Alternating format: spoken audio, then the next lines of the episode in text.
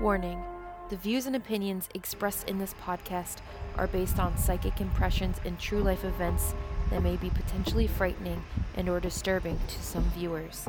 Any of the information that is shared in this production should not replace the advice of medical professionals and is intended for general purposes only. Viewer discretion is advised.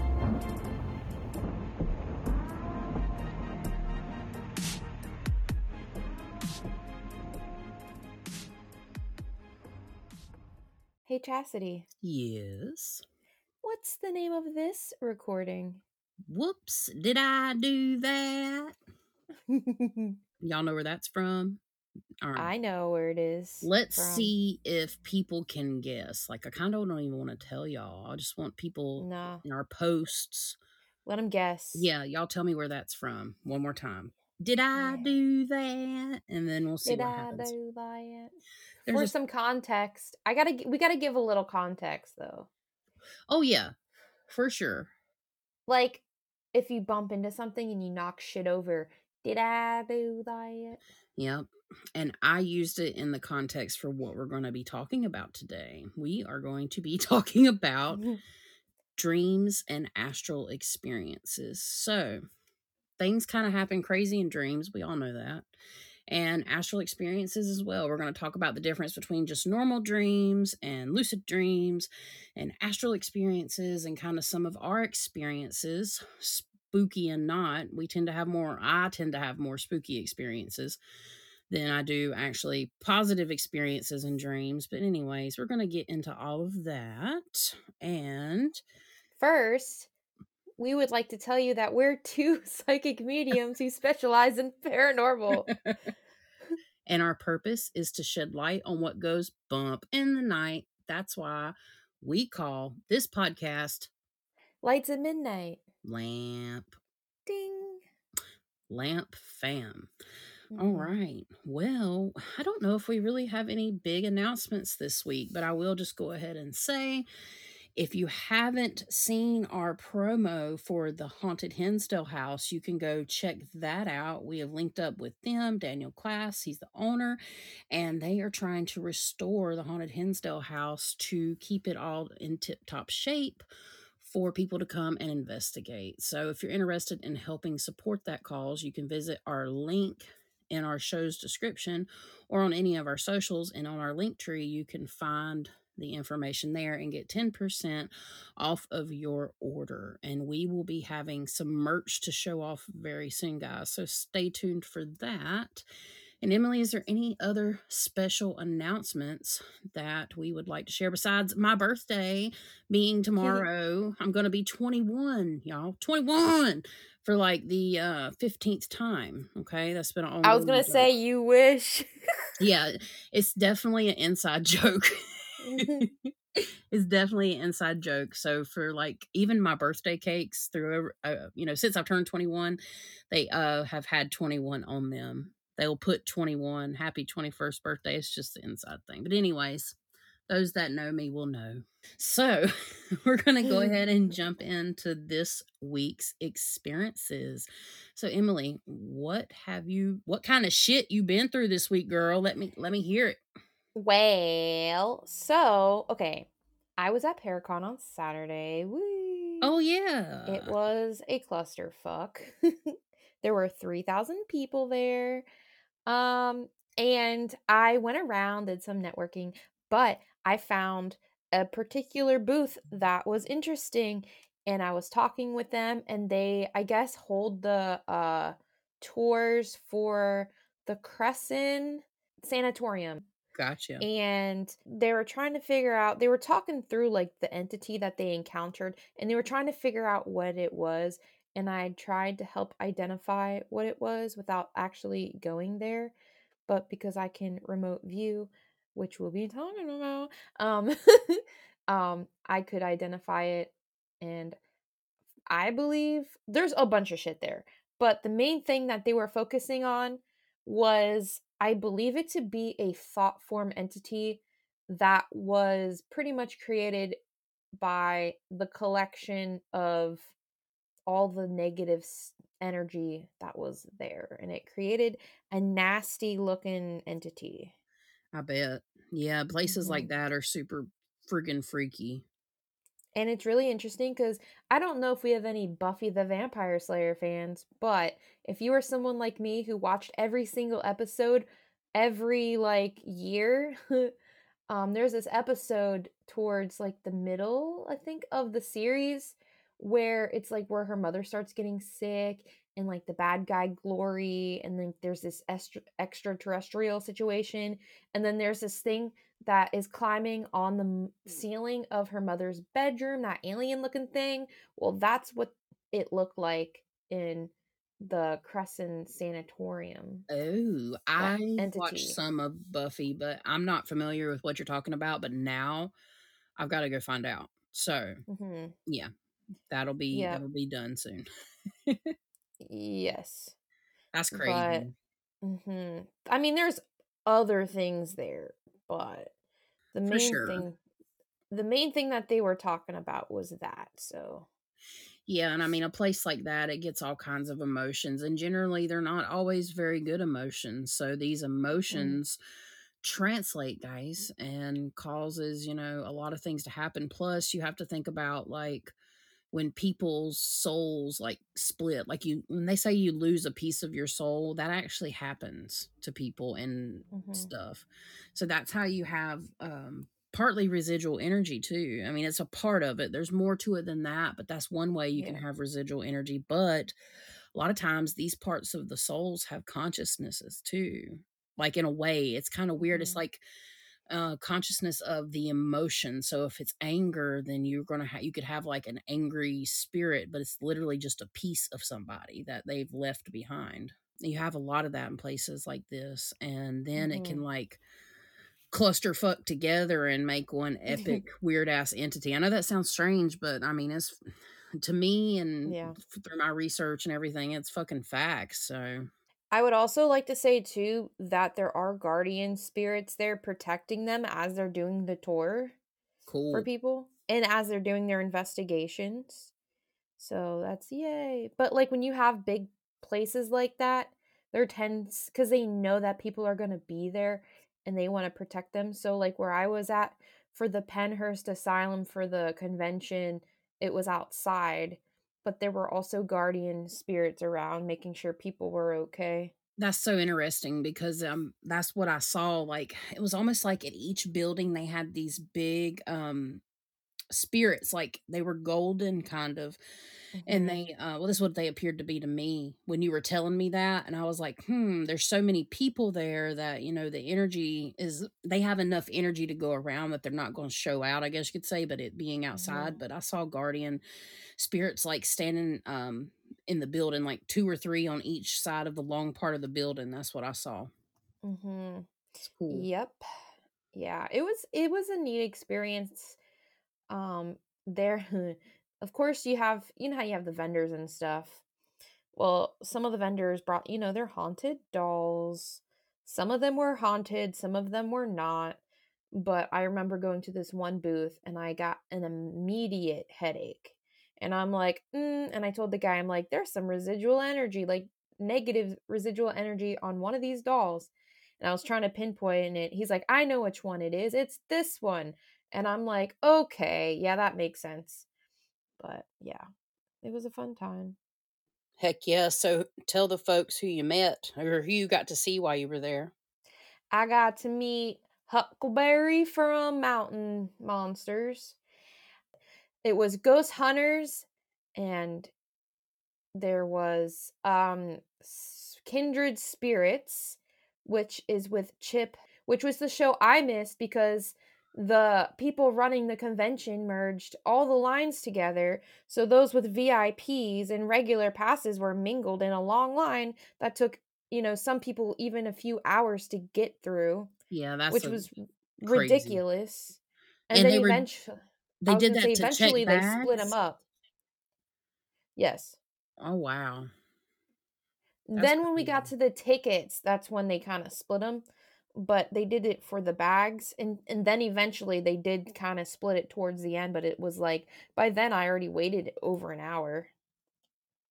Yeah, that's crazy. So, like, that was, um no offense, guys, to the people that were hosting it, but being an event planner, your flow of intake of people and your flow of people in the event, it has to be like, um yeah, it has to be pristine because we actually when we went to the one of the big concerts they have out here, they used to be called the Carolina Rebellion, and then they called it the Epicenter, and they moved it to the Rockingham County Speedway, and, like, it took us 2 or 3 hours because the roads to get in are not they're just country roads, they're not meant for all that shit, so we ended up missing a bunch of bands and all that kind of stuff. And then when we got out there, it was a similar story. It was rough. And that's the hardest part of large events like that. I will give them props though. They did have a lot of porter potties, enough for everybody, literally. That's really important because I mean, when we were They out there, we camped out and they only had two in the whole campground near close by. And they I didn't have enough hand sanitizer. Yeah. I ain't gonna. I just made my own like portable toilet for my freaking uh tent. Yeah. Yeah. So that yeah, done with all that. I wasn't about to go up in there because everybody was trashed and all that. But anyways, it's not the same Mhm. type of event. yeah. Those big metal Yeah, and concerts then get wild. yeah, you get mosh pits and shit. People get hurt. Sometimes, yes. Mhm. And then, like, in my office, I literally had this feeling, I think I was talking to you, and I don't know if I brought this up in the last episode or not, or if it happened afterwards, but I'm sitting here at my desk, and all of a sudden you know how that like, when a light bulb, like, busts because it's, like, done? Yes. Well, I had that feeling right in front of my face, like a light bulb exploded in my face. It was so fucking weird. That was crazy, but you know what it was? It was spirit telling you that we need our light bulb plushies and our fucking t-shirts. That's what it it was was. it was spirit telling me to close the fucking portals I made in my office know. by accident. I'm just picking. I still want them damn plushies. All right, but anyway, sorry. Anyways, Chasity, do you have any experiences? Well, yes, yes, I do. I have quite a few experiences this week, but I'm just going to kind of talk about some crazy shit that's just a little bit about what's been happening to me and how it translated over into my this week's experience. So, for the past couple weeks, I guess you could say, I've been more interested in I mean, I already kind of like travel, obvi- obviously, kind of know. I travel to my clients' homes to kind of see what's there energetically. And I've talked about this before several times, especially with my last client. And uh, this situation involves the client that I've been telling you about every week. Um, I've ended up picking up another client and some readings and stuff. Been very, very busy, especially with getting my website and everything going. Well, my client messages me at like 3:30 in the morning because the Lord knows I'm up and she's starting to see stuff again. But energetically, I, I've kind of I I've moved forward, but let me backtrack real fast. So I've been really working with projecting healing energy, uh, basically kind of like remote Reiki in a way, but kind of not. It's a little different.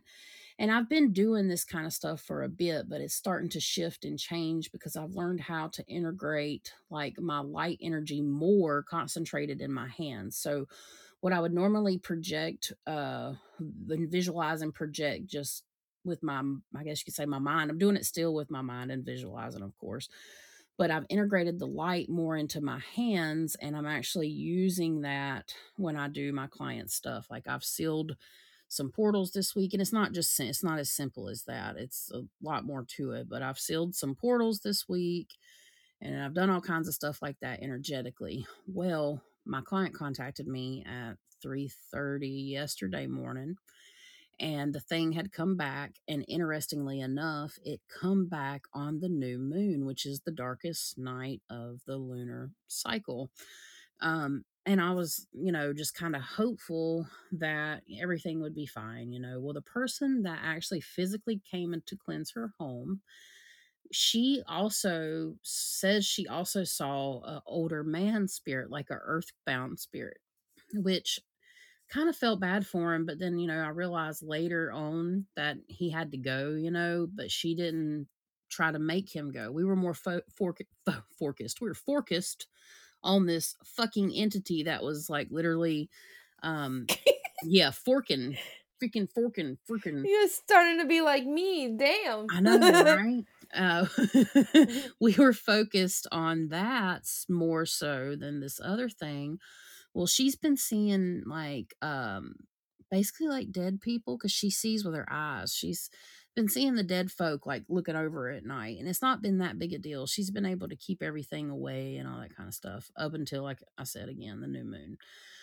Well, um, when she messaged me, you know, I've been seeing like that dark shadow thing, and we're we're assuming that this thing has been able to come back in, and or and or the old man spirit that was just like all innocent and stuff, where she didn't make him leave, and I've kind of ignored him. Something slipped through the cracks.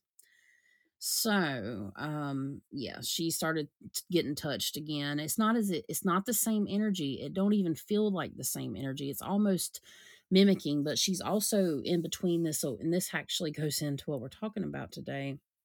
She goes in between this like awake and a sleep state, like we've talked about before, where you can kind of, you know, you start to be more sensitive to spirit. You'll see visions or I mean, this happens just sometimes as soon as, personally for me, as soon as I close my eyes, I might see something scary or I might end up going somewhere and doing something. I mean, I'm talking about being awake, half asleep, like in that moment. Well, this is kind of when that stuff's happening to her. And then it intensified over the last couple days. And it's really, um, she's seen it more with her eyes. Well, I saw that figure standing by our door and she said she saw the old man peek his head around the corner, like for real, for real. And I'm like, that's it. I've had enough. So what I did was I went in and I said, this is kind of exploratory. So I'm going to be moving energy around about your house. I'm going to put up a big orb around you, which I've done, but I'm doing it with hand motions and kind of breath work and stuff like that now to clear out the house instead of just visualizing it. And it's so much more powerful for me. I've realized to do it that way to get things gone. And, you know, we're on the phone, well, messenger the whole time. So I start working with her, visualizing her on her bed, putting the ball of light around her, clearing out the room. And I literally see that thing in my mind's eye run to her daughter's room. And her daughter's grown, but she's, you know, she's still, I call her a child, but she's in her 20s, young 20s, and she's still at home. But um, I literally see this thing run down the hallway and go into her room. And then all of a sudden, her daughter starts having like a coughing spell. And I'm like, oh, hell no. So I had went in there and um, worked with her energy. And I felt like the blockage starting at her solar plexus up to her throat chakra. So I ended up pulling all of that out of her, putting the light around her and everything, and clearing out the room. I haven't cleared the house. We're going to do that tomorrow. That is kind of experimental, but I'm really working on trying to do 100% remote clearings and learning how to potentially do a form of Reiki, I guess you could say, um, which I would like to have training for at some point, but because uh, I've been doing it, just not trained Reiki. So, yeah, as soon as I started moving those um energetic i call them like they're kind of like energetic tubes everything's different energetically when you're moving something out of somebody's solar plexus and all those you know chakra points um literally 15 seconds and i didn't tell my client exactly how i was doing it she literally messaged me 15 seconds later and said she just stopped coughing now i mean this all happened within a minute so it's not like over 15 minutes she's having a coughing fit. No. And I mean, coincidental, maybe, but she said she's been doing this. And I watched this thing run in that room, and it's almost like it's affecting her, her daughter, because this old man, supposed earthbound spirit, is like really around her daughter. I keep trying to avoid saying their names for privacy and stuff, but uh, yeah, it was quite interesting. And then she saw nothing else for the rest of the night after I had a bout with what I did with it. And I'm not going to share that quite yet or here, or maybe I don't know. I might not share it at all. But I got rid of it from upstairs. So I've got to do the full house tomorrow. It was just really interesting how it happened and how I was able to go through and do all that. But I've been dealing with some spooky things this week for sure. I don't know if that sounds super spooky to everybody else, but it really, really is. This case, this is, I mean, it could, you could make a movie out of this stuff. You really could. It's Mhm. pretty, pretty crazy. Hashtag Hollywood hire us. Yeah.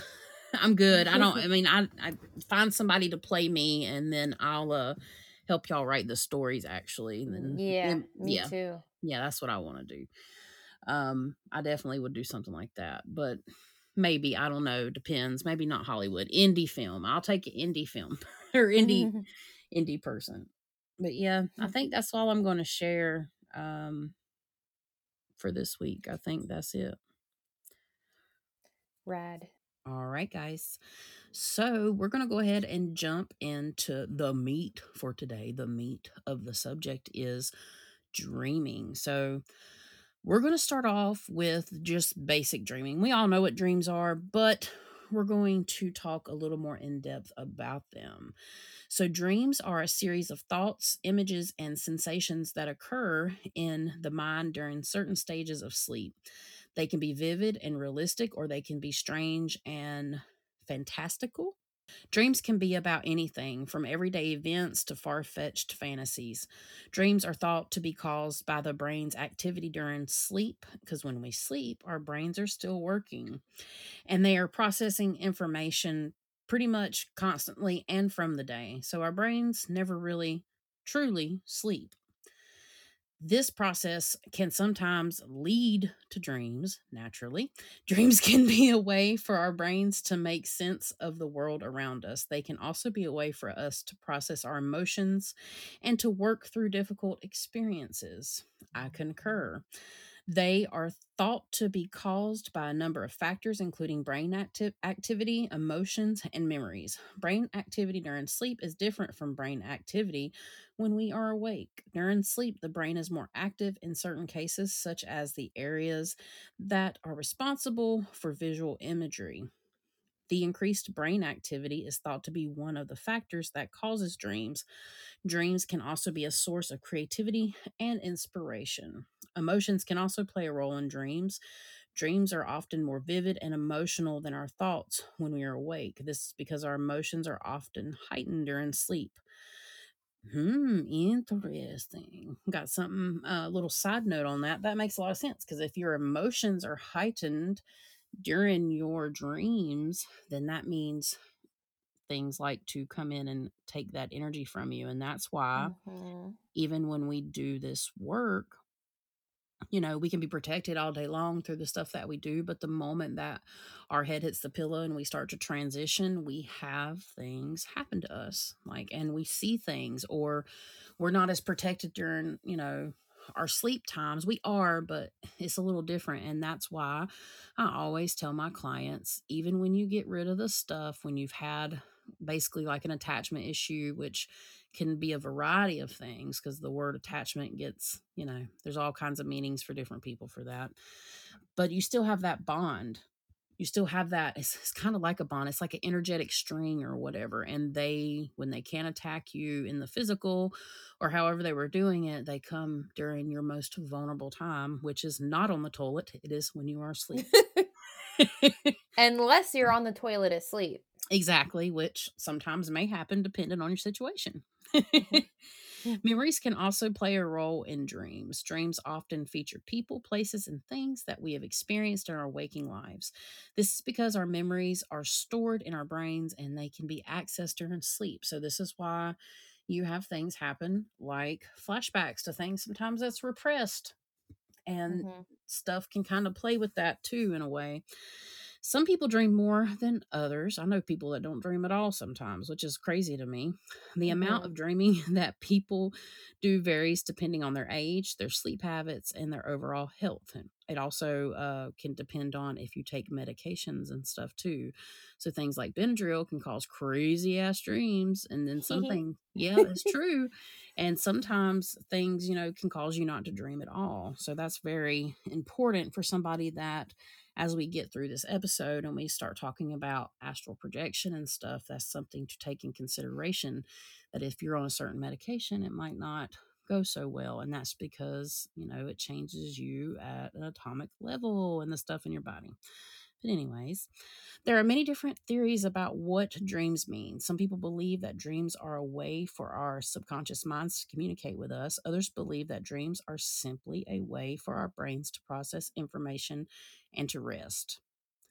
There is no one right way to interpret dreams. The meaning of dreams can vary, very true, depending on a person and the context of the dreams. However, there are some general themes that can be found in dreams. These themes often include fear. Dreams about being chased, attacked, or falling are common. These dreams can be a way for us to process our fears and, anxi- and anxieties. Desire. Dreams about love, sex, and money are also very common. These dreams can be a way for us to explore our desires and work through our fantasies. Yeah, yeah. I guess mm-hmm. it's true though, because you sometimes you have just these crazy dreams that you never thought you'd have. You're like, how the fuck did I end up in that situation? Which we can actually cover that topic at another time because I think it's interesting, you know, because we're just getting to the the goods here, but it's interesting to uh, explore things that can happen to people in dreams too that are kind of weird and you can actually work yourself out of that because sometimes it can be nasty negative things that cause that. Hmm might not be just your desires and fantasies it might be somebody something else causing that to happen because i've been in situations like that that you know it's like what is this who is this and why are you trying to touch me you know and then turn Yeah. around and walk away so that's important to to understand when we get a little deeper into dreams and stuff so, loss. Dreams about death, dying, and loss are often difficult to deal with. These dreams can be a way for us to process grief and loss and growth. Dreams about transformation, rebirth, and new beginnings are often positive. These dreams can be a way for us to explore our potential and to work towards our goals. Dreams can be a valuable source of information and insight. Absolutely.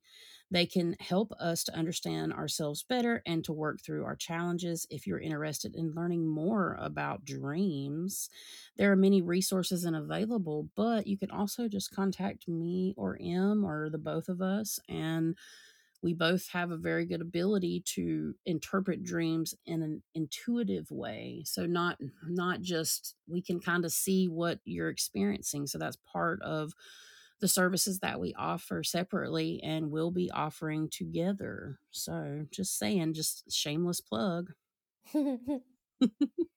hmm uh, ways that, you know, you can kind of, I guess, how would you say this? Express your dreams like Emily does. She does this like religiously.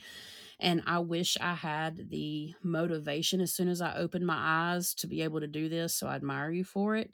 But you can, ways you can kind of keep up with everything is to keep a dream journal. Um, you can do it on your phone, beside your bed, and just write down what you can remember because it's interesting to be able to go back through and see. You know, she does it a lot for, I think you do it for pretty much everything you have experiences with, right? Yeah, so I do dream journals and astral experiences Yeah, because sometimes you can't tell the difference until you write them down. makes sense. Yeah. Um, it's a little different for me because we are going to talk about you know how me and her experience it similar like in a similar way and differences because me and her have different types of astral experiences but um in a way sometimes we have them similar but she's got a whole like crew over there she goes with i don't Mhm. even never know who i'm rolling with over there it's just whoever comes along You see me rolling, they hate it. yeah exactly but yeah definitely keep a dream journal And um, another way to like kind of help you like dream more is having a regular sleep schedule. So and it makes your sleep cycle more regular. And then it does say you want to avoid caffeine and alcohol before bed. I mean, I know people get a nightcap sometimes out of their liquor cabinet, whatever, you know, just but you don't want to be completely twisted before you go to bed and expect to dream because it might not happen. You know what's really funny? I just thought about right now. What's that? My mom used to tell me, "Don't eat too late because you'll have bad dreams." Oh, yeah, I've definitely I remember hearing that too growing up. It's Mhm. interesting though. Let's I always like sometimes have a snack before bed, which is not good, I know, too. but oh well, my blood sugar is either and my blood sugar never gets high, but it gets low. So sometimes I just have to have a snack before bed because I wake up dizzy. So, but I still dream fine. And caffeine, well, I drink caffeine all day long, but it does kind of hinder you sometimes from dreaming.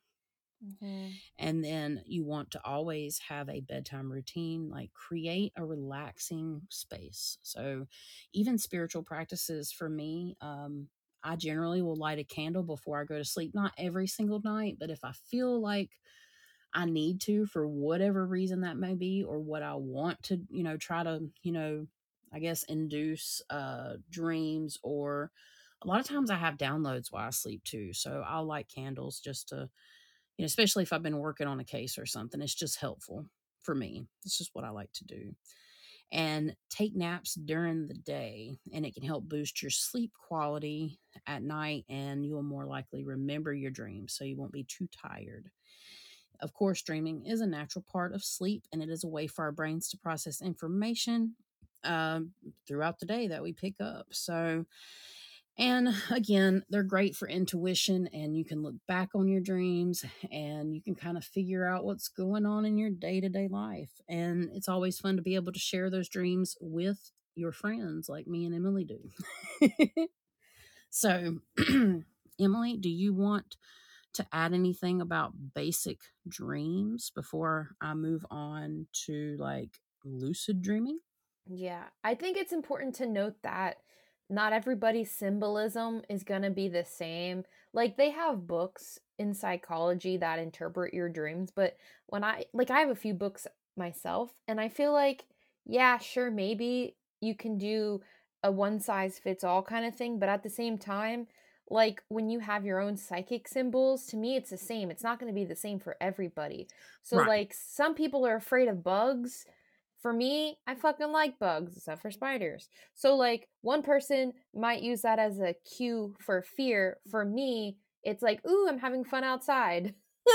Right. Right. so the symbol symbolism is going to be different for everybody, including like their meanings and stuff. Absolutely. And you know, that can uh, one way that while you were saying that, it came to me because you're including like psychic symbols and stuff, and you're right, they're going to be different for everybody. But if you, what I found about psychic symbols and things like that, if you set up the parameters and you say, like, okay, I, I when I see this, sh- or when it's this, show me this, like you can actually structure that and two, dreams, everything has an archetypical meaning, even though that's somewhat new in a way, but not really. You know what I'm saying? Like the archetypes or whatnot. hmm Everything has a meaning, just like our moon and our sun and all that kind of stuff. And it can be perceived differently.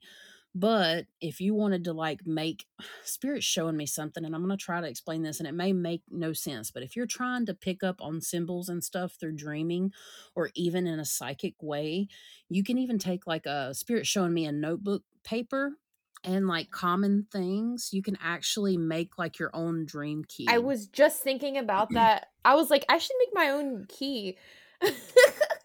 Yeah, exactly. Like you can I think you could really do that.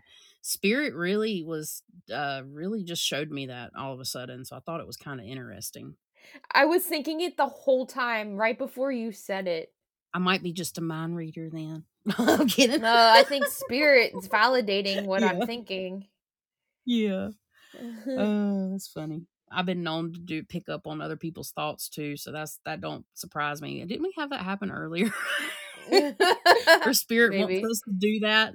Yeah, we Yeah. were talking about something And we earlier, and, it- that that happens often. And we can't forget that sometimes dreams are a method of communication for our spirit guides and family like deceased family members Right, to give us some symbols. Yep, exactly. So just because it's a normal dream doesn't make it lame because it's not an astral experience or even a lucid dream. So even though we're doing it in like steps and variations, that doesn't mean it's any less awesome, you know, or any less meaningful or perf- purposeful, basically. So, yeah. All right, guys.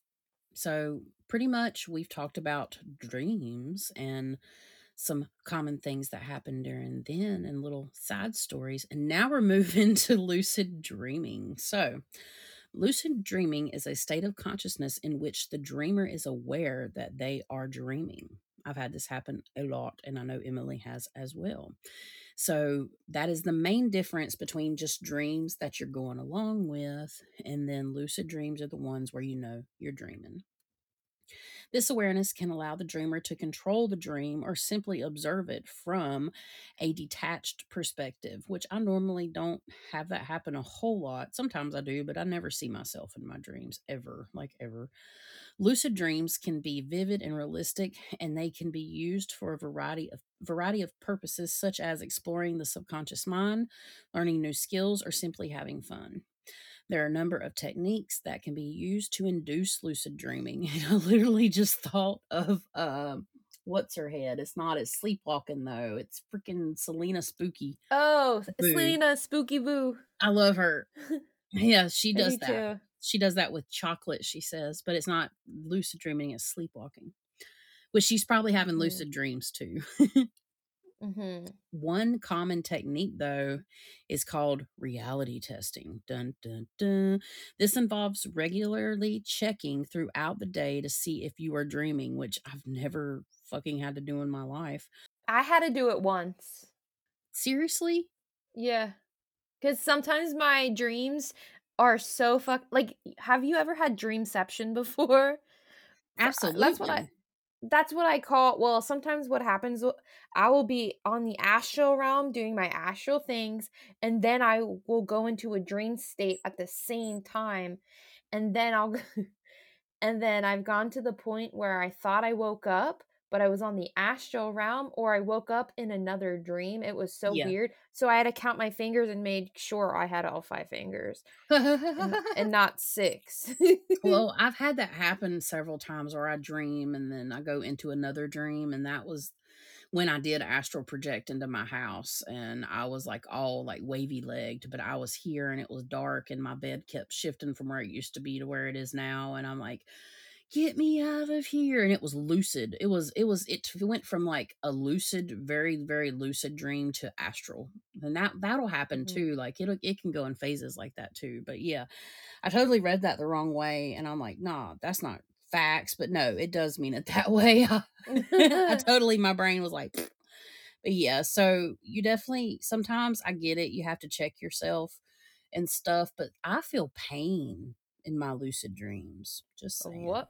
Oh yeah, I mean I do too sometimes. yeah, I do feel pain. Like I've smashed my finger or got glass in my finger in one of them, and I woke up with a red spot. I guess maybe something bit me or something. I don't know, but it was weird. Well, you know what's interesting? Like, so some you know how my stomach hurts like all the time?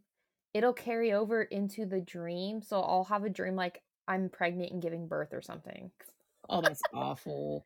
I don't want Uh-huh. to get too off track, but I do have something funny. I could tell the listeners real fast for a good laugh to break it up. When I was pregnant with my first child, um, she was due the third, fourth of December, and so I knew that she was going to be you know, born around that Thanksgiving time. Well, about a month before I gave birth to her, I had a dream. It was very lucid too that I was in the delivery room and I was eagle spread and pushing. All I could see was my belly and my legs, and the doctor down there all masked up and everything, how they do, you know.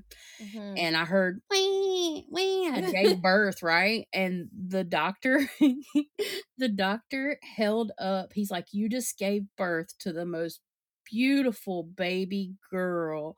And when he held when he held mm. her up, it was a golden roasted turkey. but guess what's crazy though? The main reason though I'm telling y'all this is it's funny, but I sat down to eat Thanksgiving dinner at my ex-husband's grandma's house and I went into labor with Thanksgiving dinner. Seriously. So it's a prime mm. example of lucid dreaming. and psychic symbols. Yeah. So that was what I was going to go into labor and like the next day I gave birth to my kid. So that's a great example. Mm-hmm. It was it was the most mm-hmm. beautiful turkey I'd ever seen in my life. That shit looked all, looked like it come off the fucking front page of Martha Stewart's cookbook for Thanksgiving. That some bitch was glistening in the Hollywood lights. I'm gonna tell you what. If you get if you ever gave birth, you know what I mean. They just fucking pinpoint your vagina to make sure they can ever see everything when you're giving birth. It's you lose a lot of your modesty when you give birth, honestly, because then like every Tom, Dick, and Harry's and they're like, you know, you know. Anyways, we're gonna get back on subject, but it was funny. oh God. Do you, oh, so oh wait, wait, wait. Do you want to know what I had dreamt last night? what's that? I dreamt that I was at my parents' house and I was trying to clean it with a Harry Potter wand, and I was going Wingardium Levio water. Wingardium them wash, and the water was spraying out of the wand and cleaning the house. That's some crazy ass shit. Look, y'all, I'm gonna tell you what. Emily has the wildest, the wildest fucking dreams I've ever known anybody to have. I swear, they're always something wild. and like, Can't blame it on you can't blame it on the Benadryl now because I'm not taking it. Right, exactly. But you know, when you're sitting there saying that, and like I see you doing your hand in a circle and then throwing it out, and I see the water squirt out like a water hose, but as it's Yep. squirting out like the water hose, it widens out like a fucking rainbow, and it's Yeah. like painting the house. So see, I see Yeah. people's dreams. That's what I'm telling y'all. Like I, mm-hmm. when y'all tell me shit and y'all dream something, I don't know how the fuck I do it, but I can see it from the, their eye, y'all's eyes and stuff. So I'm just saying, I don't know how I do it. I just go with it, but I see it like painting the the house like a fucking water brush. I don't know how to, but yeah, that was crazy. Um, so it's extra funny when you can like see it. I know that sounds crazy, but it. Lord Jesus. ah. Another technique for inducing lucid dreams is called dream journaling. So it's again talking about keeping records of your dreams. And Emily, that might be why you have more lucid dreams because you were very aware of what you're dreaming. And, you know, you're by waking up and writing it down, that makes sense. Because and you- meditating. yeah, So I do that. exactly, for sure. And there are benefits to lucid dreaming, guys. So, personal growth and development. So, again, like, you know, you can you can heighten your intuition basically through these dreams as well. You get signs and symbols and all kinds of stuff like that and it your dreams translate over into the waking world a lot of times when you are intuitive and we all are intuitive in our own way. Well, everybody tap into that into their lifetime, not on the level that some people do, you know, because not everybody's meant to do this, but for your everyday life, it is very possible. Um, you can also, a lot of people have done or had like lucid dreams uh, involving creative expression.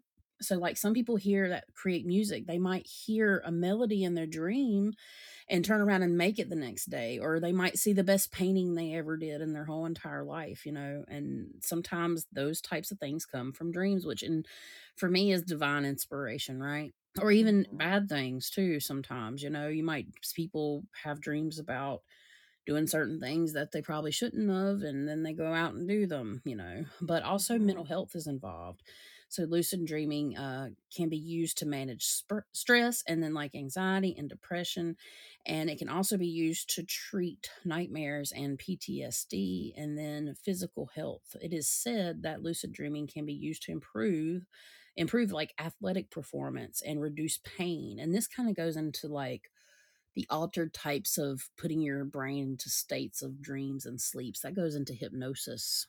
Okay. And then here's some of the risks of lucid dreaming. So, sleep depri- deprivation, lucid dreaming can disrupt sleep patterns and lead to sleep deprivation. Reality testing can be obsessive and lead to anxiety. Okay, y'all, we got to go to rehab for like testing our reality and shit, which people probably do quite a bit.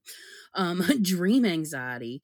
So, it can lead to fear and, you know, anxiety and stuff when you're having crazy bad dreams. And then, of course, you have sleep paralysis, and lucid dreaming can lead to sleep paralysis, which, um, you know, everybody has their own opinion about. Some people say it's just our mind creating that, and then some people say it's actually an entity. I think it could be a little bit of both because they emotions Mhm. and our traumas all go hand in hand with stuff like that. So, um, but it's something that just has to be looked into. Most of the time, I've experienced an entity being attached to sleep paralysis. Mhm. So, um, yeah, it's it's hard to say, but it's generally again because of trauma. Mhm. So, I think it can be both. It depends. yeah, it it can be uh depending on like real s- sleep paralysis for me personally. I would say 95% of the time something's something's messing with you. But if it's a dream and you Mhm. feel like it's a sleep paralysis is a little bit different. Mhm. Yeah, I mean, every time I've had sleep paralysis, it's because of an entity. Yeah, and just w everybody I've worked with that's had it, it's generally because of an entity. And, you know, it it happens during the stage of, uh, R, I guess, of REM sleep. So and Mhm. that happens, uh, at least about well, not always, but most of the time about 90 minutes after you went to, you know, went to sleep. Sometimes it can happen sooner if you're even like, eh, they say if you're more tired than normal or you're sleep deprived, you can actually hit REM sooner. And, Yeah. um, your brain, it will try to use this time basically to make sense of all the information again that you've absorbed. And lucid dreaming comes from when the conscious mind is awake. So, you know, that's why it makes it so vivid, is because it's taking, how can I say this? It's taking, um, not only what happens during the day, but even things that you might not uh, know you're experiencing too and this can go through you know not only just traumatic events but things you're experiencing especially when you're on your spiritual journey sometimes you'll have lucid dreams to be able to help you perceive things that may have already kind of been happening in the what i would call like background noise of the day especially when it comes to uh, energy or entity activity i don't know if you would agree with that but i think that's a fair uh, fair assessment, which I'm sure you do because the Mhm. type of work we do.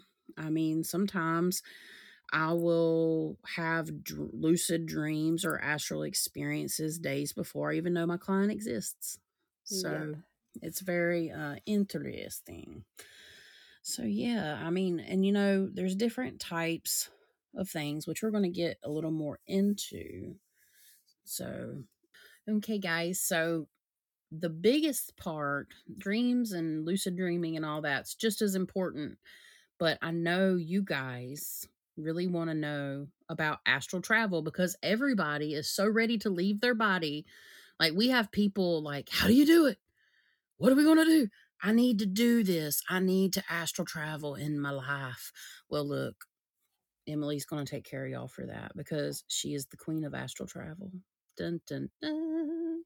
And we have some really cool experiences that we're going to share as well. Um, you know, towards the end after we get done with all the the bookwormy kind of stuff and we're going to talk more about i guess you could say different states of consciousness as well in terms of dreams and astral travel and all that jazz but yeah, Emily's mm-hmm. got some stuff she wants to share about astral travel. So, Emily, Okay. So, what is astral travel? If you do not know, it can be known as an out of body experience, is the alleged ability of a person to separate their consciousness from their physical body and travel through an alternate realm known as the astral realm.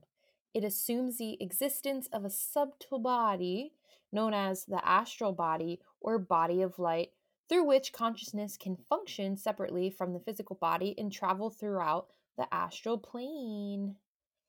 People who have experienced astral travel often describe it as feeling a floating outside of their body and looking down on it from above. They may also report feeling a sense of lightness and freedom, as well as heightened sense of awareness. When it first happens, in the beginning, your body may feel like it's vibrating really fast. And that actually has happened to me quite a lot. So I can tell you firsthand that yes, like it some people it does that too and some people it doesn't. look. I I had it happen last night. That's the part I hadn't told y'all about yet about Did what you? happened. Yeah, but it was in a different way and it wasn't from it wasn't quite like what I was dreaming. It happened after my experience I shared with y'all. But I'm gonna wait to the end because what happened afterwards is like I'm still trying to connect with. But anyways, I just wanted to say it wasn't uh, it was like my body my uh my soul or whatever whatever was vibrating on the outside it made me dizzy like I, I my vibration went so high i got dizzy as fuck anyway sorry go ahead Yeah. So the vibrating feeling can happen before or after, even when you wake up. So if you feel that, that's normal. okay It's very similar to how a limb falls asleep and it tingles, but minus like that hurt feeling, like the pins and needles. Oh okay this this is a little different in a way but i see what Mhm. you're saying though It's like it's like that, but minus the pins and needles. And it literally just feels like your molecules are moving really, really fast. yeah i had this happen to me while i was awake so yeah i'll share that at the end but go ahead i was just excited it triggered that memory sorry He um, you will lose track of your breathing.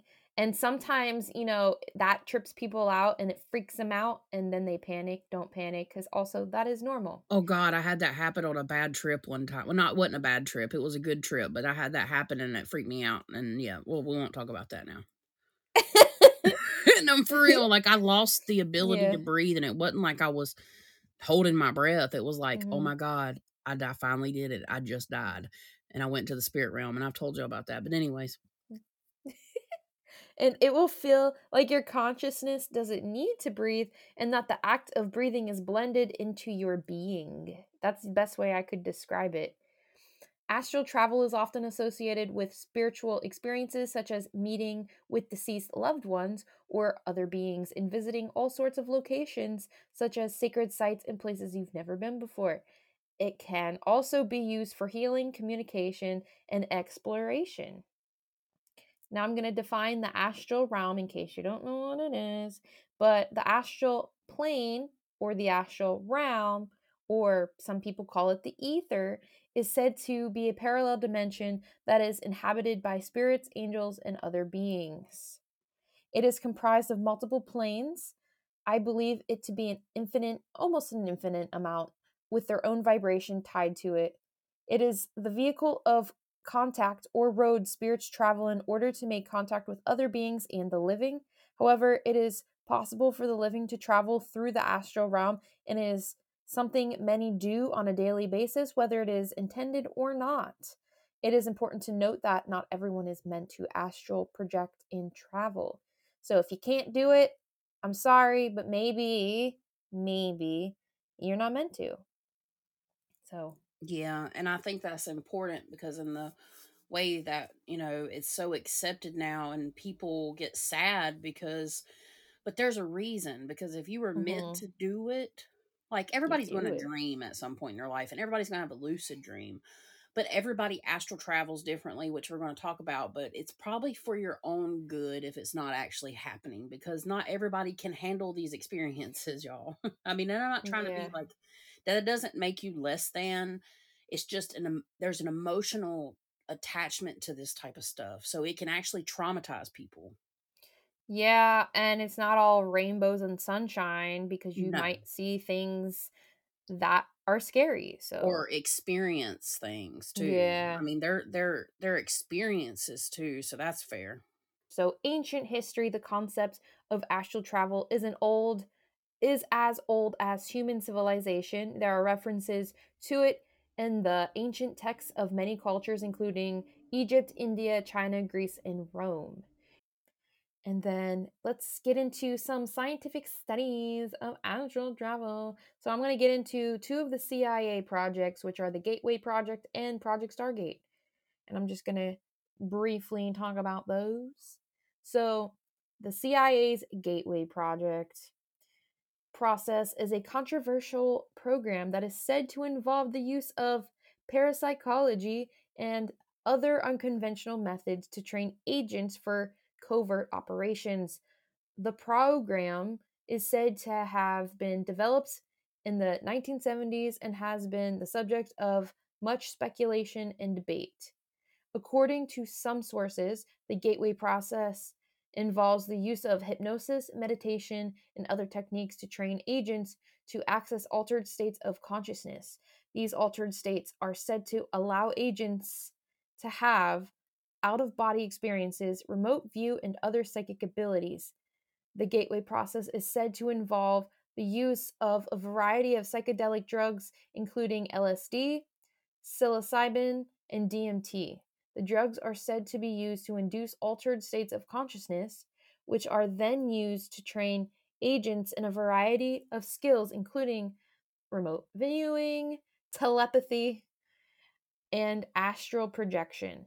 The CIA has never officially confirmed the existence of the gateway process, which honestly, I feel like when you go onto the CIA website and you go down to the bottom and you go into FOIA, um, you can go in and do uh, searches of their um, documents. So now that everything's released, it's kind of like it's not quite all confidential now. However, you know they'd be censoring some things still. But it has uh they have never denied it, but yeah, it's out there. We all know they did it. Some people believe that the gateway process is a valuable tool that can be used to train agents for covert operations. Others believe that the program is a waste of time and money and that it is based on pseudoscience. The truth about the gateway process may never be known. However, the program continues to be a source of fascination and debate. All right, so here are some additional details about the gateway process. So, like I said before, they started it in the 1970s in response to the Soviet Union's alleged use of parapsychology in their intelligence operations. And I think they were looking to use it to see if they had any nukes. I think they were doing it for that because wasn't the missile crisis around that time too? I believe so, and it has a lot to do with that. Um, what you're talking about, like they're just trying to see like their plans because the the biggest thing from memory that I'm getting, and also it's kind of triggering uh, some intuitive stuff, I guess you could say, was uh, spies. So Mm-hmm. like they were um they were spies looking in on all that and they wanted to see like the next military move. And I think it had a lot to do with a lot of things, honestly. Like I'm also hearing like money, just to look in the situation intuitively for a second. It's like Mm-hmm. the money, the flow of um goods, like or the flow of uh like gas and all that Mm-hmm. kind of stuff. Cause a lot of that stuff comes from there too. But yeah. Mm-hmm. And it's where you get uh Stranger Things. Yeah. Yep. The program is said to be based on the work of a number of parapsychologists, including Ingo Swann and Hal Puthoff. The program is said to involve the use of a variety of techniques, including hypnosis, meditation, and sensory deprivation. So let's get into uh, Project Stargate. So, Pro- Oh. Project Stargate was a classified program that ran from 1978 to 1995. The goal of Project Stargate was to investigate the potential of remote viewing for intelligence gathering. Okay, so it's kind of like they're together. I feel like they're together. It's Yeah, like, they are. They tried it yeah, they tried it on both, but they've actually brought in intuitives for that one. Yeah, mm-hmm. and there's some really I know you're gonna get into it, but it's some really interesting stuff. Yep. Project Stargate was overseen by the CIA, CIA's Office of Scientific Intelligence. During Project Stargate, the CIA recruited a number of people who claimed to be able to remote view. These people were trained in a variety of techniques, including meditation, relaxation, and visualization. The remote viewers were then asked to view targets that were selected by the CIA. The targets could be anything from a specific location to a person or object. So they evaluated the results of the remote viewing sessions. In some cases, the remote viewers were able to provide accurate information about the targets. However, in other cases, the remote viewers' information was inaccurate or incomplete. Ultimately, they concluded that remote viewing was not a reliable intelligence gathering tool. However, some of the CIA's researchers believe that remote viewing is a real phenomenon that has potential applications for other purposes, such as healing or personal growth. Listen, if you brought in a medium or whatever and they passed your tests and everything was accurate, why wouldn't you keep keep them? Yeah, well well, you know, they they shut that down I know. 1995. I'm, like, you know, Yeah. doing my hand thing or whatever. Um, yeah, so some of those people just kinda, like, died, you know? I can't remember his name, I'm awful with names, um, honestly, so I'm not even gonna try to pretend like I remember, but he was one he was one of them that was able to, like, go in and look at their book like, let's say, I think it was Russia, he went in and, like, looked at one of their books and had their plans. They tested it out with this guy, uh, with 2 agents that went, and he was supposed to describe what he saw them around, and he was saying, like, he saw them in a circle, uh, with bushes and stuff like that, and basically, it was a lot more detailed than that, Mhm. and, uh, what he saw was exactly where they were, um, and he was able to, like, basically draw out where they were. They were in, like, a little kinda like an industrial garden thing, I think, outside of a building, and he pretty much drew that, like, he drew it out, and it's similar to what it's not similar, it's the same to what me and Emily do when we are helping our clients. So, what we're Mhm. doing is remote viewing, and that doesn't have to always be done, you know, under, uh, intense circumstances, you know? Like, for me, it's it's Emily can get it right off the bat, I can get it right off the bat, but sometimes it takes some more intent focus, just depending on how strong the energy energy signature is. So, it's something that we do as intuitive people that help people with all kinds of things, so Mhm. Alright, so we're gonna get into different types of astral travel. So the first one is out-of-body experiences. This can happen while you're awake, asleep, having medical issues such as, like, illness or the use of drugs, or in a coma, but for the for most people, it happens when they are asleep and they watch themselves while they are sleeping. I have never done that. I've flown never I've flown never watched myself sleep. No, I'm good, bro. I don't wanna see my fat ass laying here asleep, I'll just go somewhere else. It's I'm like, why would you why would you wanna wa s watch yourself when you can do all these other fun things? Right, now, I've, like, flown up to the ceiling or, like, I when I was a little Mhm. girl, I had a dream I was flying around the top of my grandmother's, like, 26 by 18 above ground pool, like, it was awesome, and I was flying around and having so much fun when I was, like, 8 or 9 years old, I do remember doing that, and I mean, I've done stuff like that now, but, uh, yeah, I'm I'm not gonna sit here and stare at me. You know how some people and this is kinda funny, but some people, when they sleep, they just look so peaceful, and they just relaxed, and they just have this, you know, nice, peaceful look on their face? Nah, bitch. I'm like and I'm like, my face is all smushed, and my fucking lips are all, like and I'm drooling, I don't wanna see all that, mm, feel sorry for my old man. He's all peaceful looking, sleeping, you know? Normally, he's got just a pleasant look, like my children. Uh, most of my kids do, but Autumn, bless her heart, she got the hard sleeps from me, we just all like That's funny. Then you have near-death experiences. When a person is in this state of dying or they are physically dead for a short amount of time and their consciousness leaves their body, so that's what happens during an NDE. N-D-E, yes, I say As N-E-D all the time. No, you say you say N-E-Ds. Yeah, that's what I meant, yeah, I, have tried to train myself not to because one day we're gonna talk about that stuff, and I don't wanna look like a dummy. Hashtag dyslexia. Yeah, yeah. Me too, it's fine, it's fine. Fine. So, during this time, they can go through a life review with benevolent beings, can be told important life-changing information, maybe even given abilities or their abilities are heightened, and then are given a choice at times whether or not they want to keep living or end their time on Earth.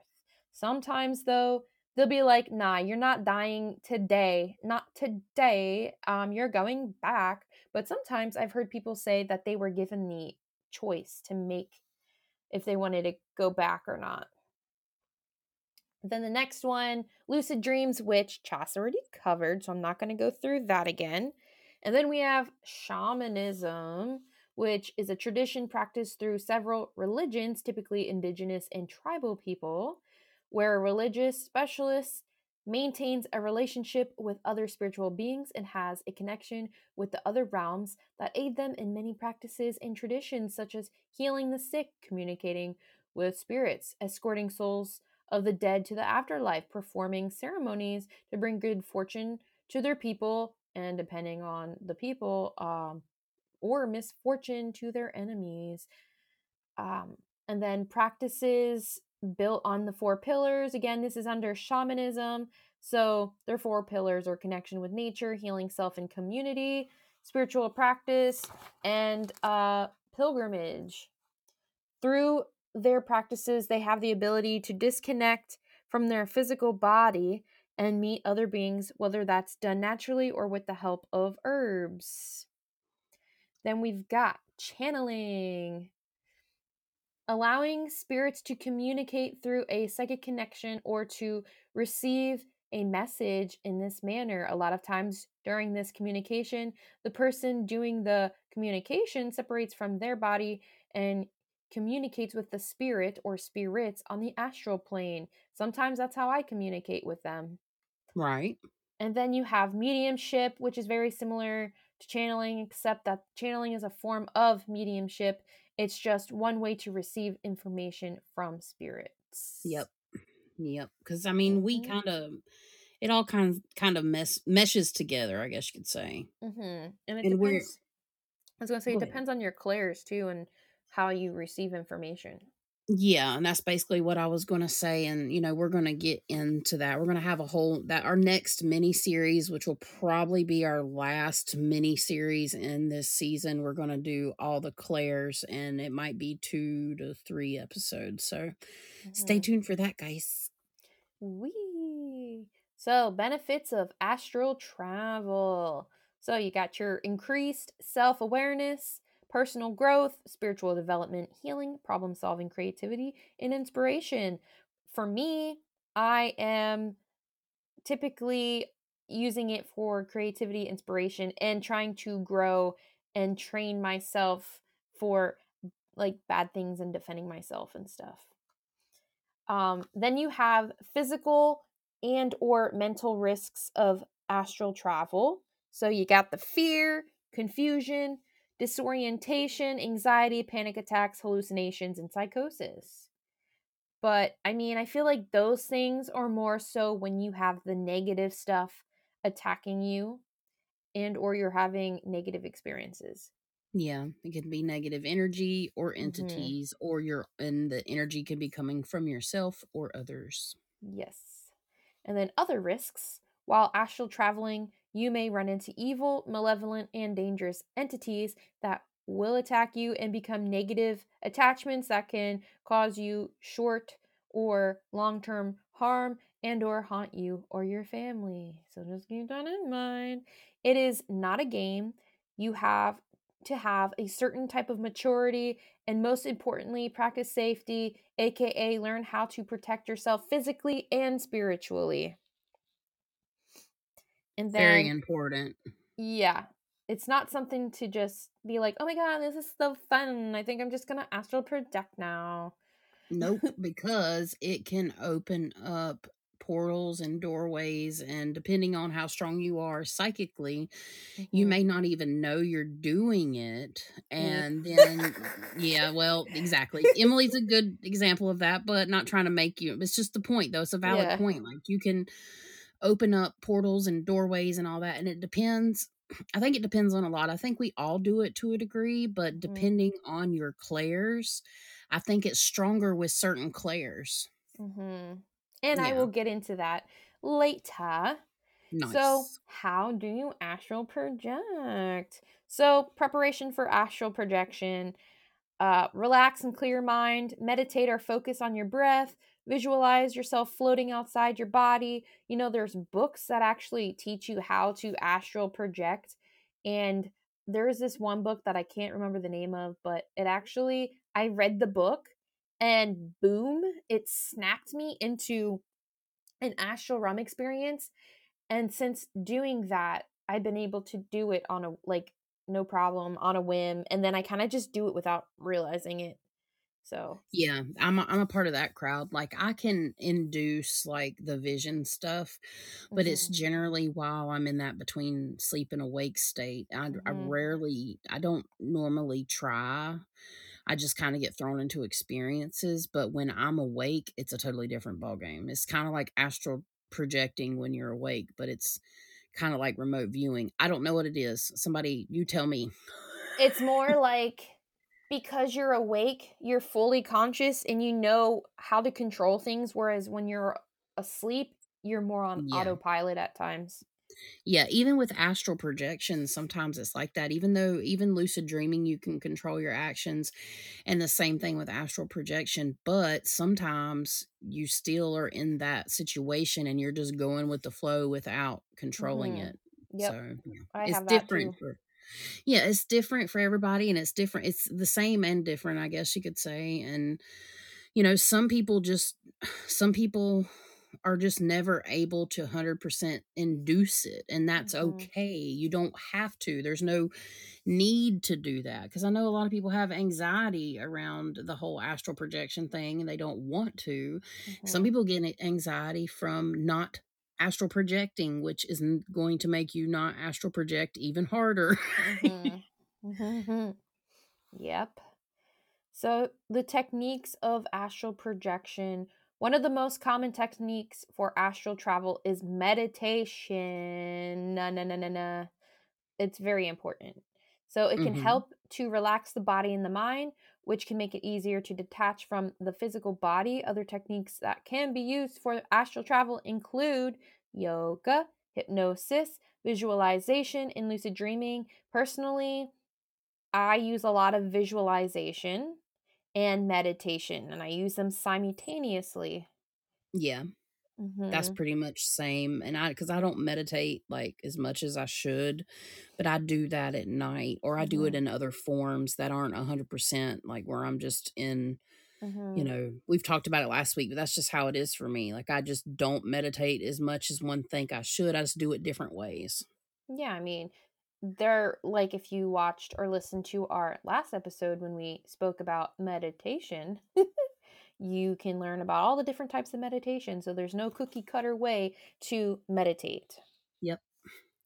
Okay. It is important to remember that astral travel is a personal experience. There's no right or wrong way to do it unless you're like, "Hey, um demon who we shall not name, can you please get me to uh, you know, get me to uh astral project?" Don't do that because that's bad. Yeah, Anyway, because you're generally not gonna get probably you're probably not actually gonna get that per se entity, it'll be some other scumbag. mhm. That's 'Cause unless you have the yeah, if you don't have the discernment ability to tell the difference between energies, then don't be asking nobody but divine spirit to Mhm. help you, and I mean, you do whatever you want, it's your choice, I'm advising you. Sorry, I'm getting a little hood. But to I'm be extra safe to be extra safe, if you don't know which ones are benevolent beings, just ask Jesus, please. Yeah, for real though, and I mean, you know, things that's that's one thing I've learned is sometimes things can pretend to be other things, but one Mhm. thing that they cannot pretend to be is him. Exactly. Well, they try, Mhm. but they fail. Yeah, it's you I mean, if you have any type of discernment, you can tell. Mhm. But yeah, if you're not sure which entities or spirits are benevolent, your safest bet is just to ask Jesus, seriously. Yeah, and I always before, like, just randomly you know, it's not randomly, it's a long subject, but, uh, like, with oracle stuff, when I do oracle readings or Mhm. tarot readings, I I I'm gonna have any type of interference, I always ask for protection, and I always ask for divine guidance, because I started doing that, like, when a bad time in my life, and it was the worst thing I ever did. So if you're in a bad place and this is just a little side note, if you're in a bad place in your life and you're using tarot or oracle cards, um, you can have negative interferences if your vibration is low. Mhm. And it can like give you different advice, like advice you don't need, and it can make you paranoid and all kinds of stuff. So that's why it's super important when you do any type of divination or astral travel to make sure or try to do your astral because you mean you're not always you're not going to be able to just be like, all right, I'm astral traveling tonight, guys. See you later. Not Mhm. everybody can do that. It's not that easy. Mhm. Yeah. Okay. So, another thing is if you think you are able to remote view, is go to a place and see where things are. I highly recommend picking an area you've never been to before. Attempt to astral travel and remote view. And when you're done, check to see if it looks the same as your experience. If it does, congratulations. That's a form of uh, astral travel. Yeah, that's a good exercise. And you know, uh, one way to kind of prepare for that is start off with um with your house. Start Mhm. off with laying down and meditating and visualizing yourself doing everything you would if you were to get up and go. Like, say you're laying in your bed, visualize yourself getting up and making yourself something to drink. So I know that sounds silly, but literally start that visualization process. And if you have a successful, like, trip with that, I guess you could say. Like, just visualize yourself walking around your house. Visualize yourself opening the door. Visualize yourself grabbing a cup out of the, you know, cabinet, filled up with ice or water, whatever. Visualize yourself doing something too in a familiar place, and that will get like your brain in a way. I guess you could say it's not really your brain, but we'll just keep it that way. Um, primed and ready to go do this because it is a frame of mind and i mean Mhm. your your vibration has a lot to do with it so if you that's a good way to practice visualization is doing it too uh, with something you're familiar with and just see how vividly you see that the more vividly you see things that you do um as simple as going to get a drink your chances are higher to be able to do things like remote view and stuff and be correct with it because it's always different. Like I always say this, you're to you're to see somebody's house but it could be reversed like in like a mirror image or you might not see like let's say they have a stack of books piled up in the corner that they're waiting on their shelf to come from Amazon.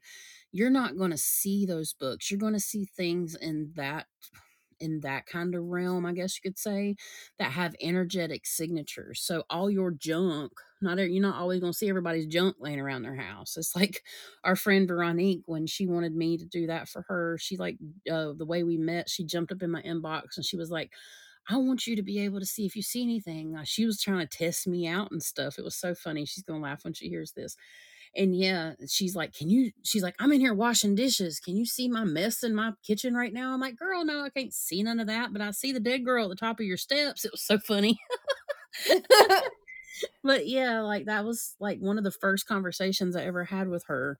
And it was over stuff like that. And it's just, that's just kind of how it is, even in spirit. Like, even when I've left my body consciously, um even like being outside the trees like there wasn't a bunch of little saplings it was all big trees which i have a whole theory for that but today's not the day.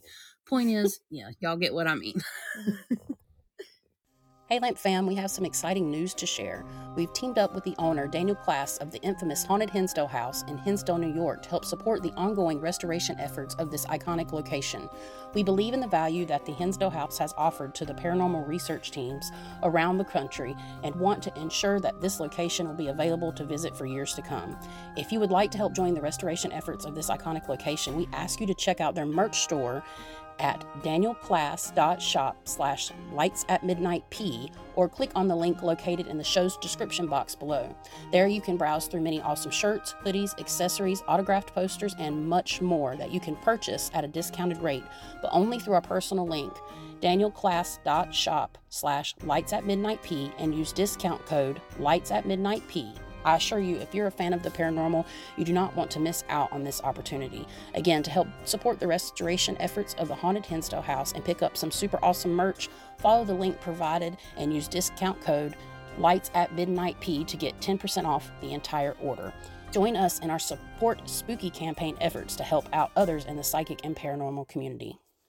What's up, everybody? My name is Kevin, and I host this little podcast called Where Weird Ones Are. I talk to people about their personal experiences with paranormal and the supernatural, extraterrestrials. We get into conspiracies, also talk about spirituality, all of those things that are weird. Where you can find the show is on YouTube, Spotify, iHeartRadio, Apple Podcasts, and Rumble. If you want to be featured on the show and tell your stories, your encounters, email me at where the weird ones are at gmail.com. You can also follow me on Instagram, where underscore the weird ones are. Hey Lamp fam! Have you been thinking of starting your own podcast venture? If so, consider using Podbean as your one stop shop for everything podcasting. You can create, record, host, distribute, monetize, and merge your podcast all from the Podbean mobile app or your desktop setup. Podbean offers a four tier pricing plan that is sure to fit everyone's podcasting needs, starting with the free basic plan for anyone that signs up with an account. Chas and I currently use the Ultimate Audio plan that starts at $9.99 a month for a yearly subscription, and it really has been the most valuable tool as new podcasters with minimal equipment. Honestly, I just use my iPhone and iPhone headphones, and she just used her tablet without her headphones. So it's like, even if you don't have a desktop computer, you know, you could still record from any mobile device. It's awesome and it still sounds great. Use our link in the show's description box below or visit www.podbean.com slash lamp. That's L-A-M-P to start your podcasting journey. By using this link, you will receive one month of Podbean's Ultimate Plan for free. You won't regret it. As always, thank you for your support, and now back to the show. So, yeah. Oh my God. Emily, our plushies can be like y'all. Okay.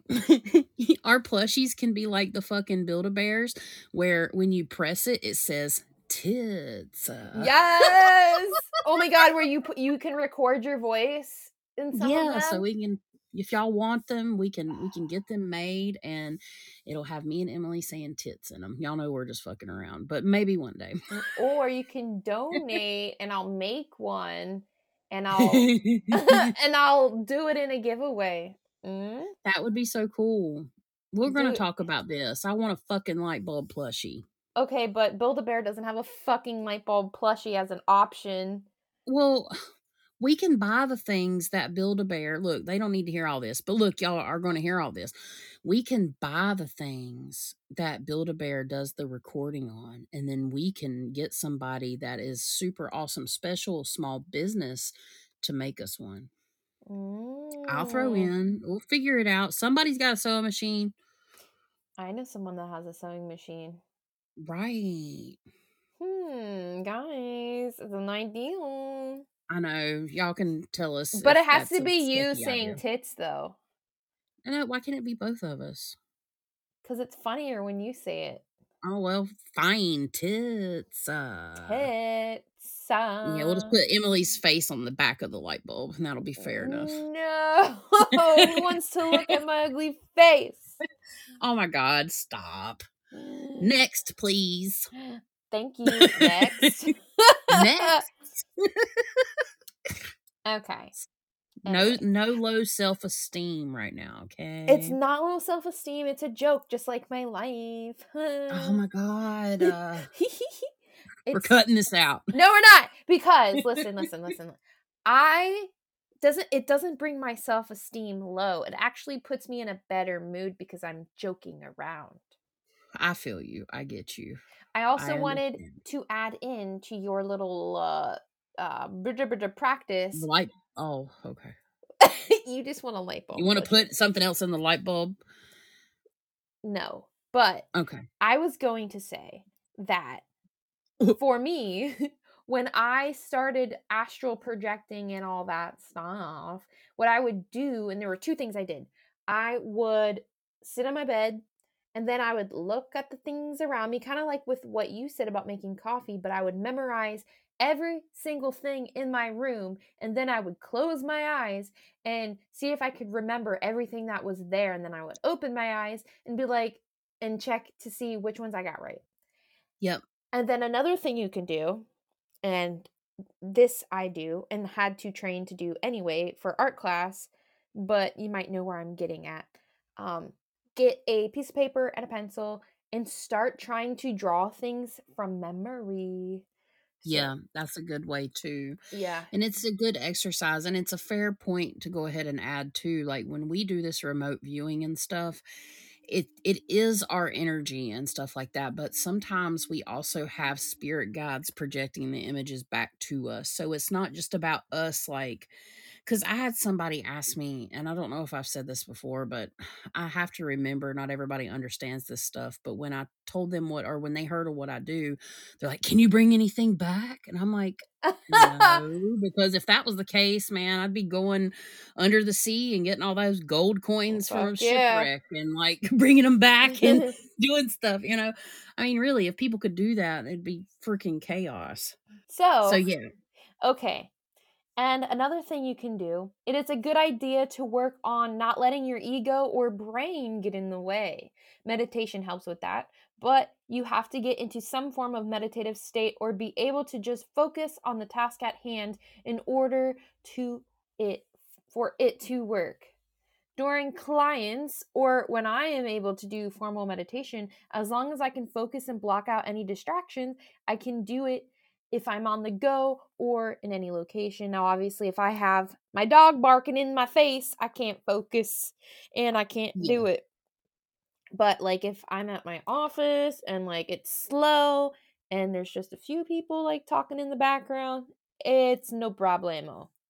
yeah. I mean, if you're super distracted, I mean, even driving, you can kind of Yeah. like visualize because uh, as you get deeper into this kind of work, and not just work like as in what me and Emily do, but in your own spiritual journey. And if you're having experiences like this, it's almost like you can, for me, I can have my eyes open and still be visualizing Mhm. things. Like it, you don't always um, necessarily have to close your eyes either, and it just depends on how natural it comes to you or how Mhm. advanced you are. There's a lot of different different things involved like um certain visions i can always keep and they there's I'll tell y'all at the end, but there's some interesting things happening with that that I'll share when we have our experiences. But yeah, that's just a good thing to note is like you don't always have to have your eyes closed. No. You don't always have to be like deep in meditation. It just that kind of stuff comes with time and your abilities. So Mhm. Yeah, for me, when I first began, I had to meditate. If I didn't, uh, it could take days for me to get answers. Right, exactly. And it just all depends on your vibration and where you started and all Mhm. kinds of stuff, you know, and how long you've been doing it without even realizing you're doing it. Cause that was me. Like, I didn't realize that I was actually the things and the visions in my head were psychic visions. So it's something I had been doing for a long time with different scenarios. And I just didn't understand that. I thought kind of everybody that was the way you thought. Like, I just didn't know. I've never been inside of somebody else's head, you know. Maybe I Mhm. have. I don't remember, you know. Yeah. And so like yeah, like you can like I said before like with meditation, you can have your own way of meditating and sometimes that doesn't mean your eyes are closed. You can be drawing or something and your eyes are open and you can get visions and stuff cuz I can do both. But it's weird because I have to Scrying. Well, yeah. I I was was just thinking of another way. It's like scrying too, like mhm. staring into crystal balls or mirrors or stuff. Yeah. hmm But for me it's weird cuz I have to have my eyes open, but it has to be in the dark. or I have to have my eyes blacked out. I don't know why. It's, Well, that's okay. I mean, that's fair enough. but I mean, everyone's you, different. Yeah, and there's nothing wrong with that. I mean, just because you have to close your eyes, a lot of people have to. I have to close my eyes sometimes, and sometimes I don't. It's Yeah. just evolving. I mean, it's just, you know, everybody, the whole point of this, and the reason me and Emily are kind of comparing and con- contrasting is that we do very very similar things it's just there's different ways to go about it because it's not one size fits all you know it's just this Mhm. how it, this stuff is Yepper doodles. Uh, um but yeah, so common challenges and how to overcome them. So sometimes, you know, people will try to astral project and they don't go anywhere and that can be frustrating. Um then you have the experience being too blurry or fuzzy, not being able to make out much detail, not getting the full experience of hearing, seeing, smelling, etc., just getting partials, only getting or only seeing in monotones like blacks, whites, and grays, uh, not being able to focus or sit still, giving up too quickly, only seeing negative or scary beings, not being able to control yourself, and not being able to go through walls or ceilings. Those are just a few examples. I think I've had an experience with that one time before when I Mm. was in like a lucid dream and I like my arm went halfway through a wall or something and it didn't go anywhere else. But yeah, and I will say I'll add on really fast too about seeing the negative stuff. Like it there's a lot of factors as to why one would see that. It could be you know, like traumas and stuff like that. But also, when you're talking about in terms of entities messing with you, for me, um, again, like before a case, I might see something three days, like with my uh, one client I've been telling y'all about. It started three days prior, and I actually saw the thing that she saw with her own eyes that physically jumped on her bed and knocked her out of her bed. So, like um i started seeing that three days prior when i'd close my eyes right before bed and stuff but i've also found that when you are seeing stuff like that it is a possibility and i'm not saying it's a huge possibility but i'm just saying so please take this uh, loosely that you could have something currently trying to be up in your shit and i don't want to use the word attachment but in some cases that is the case Yep.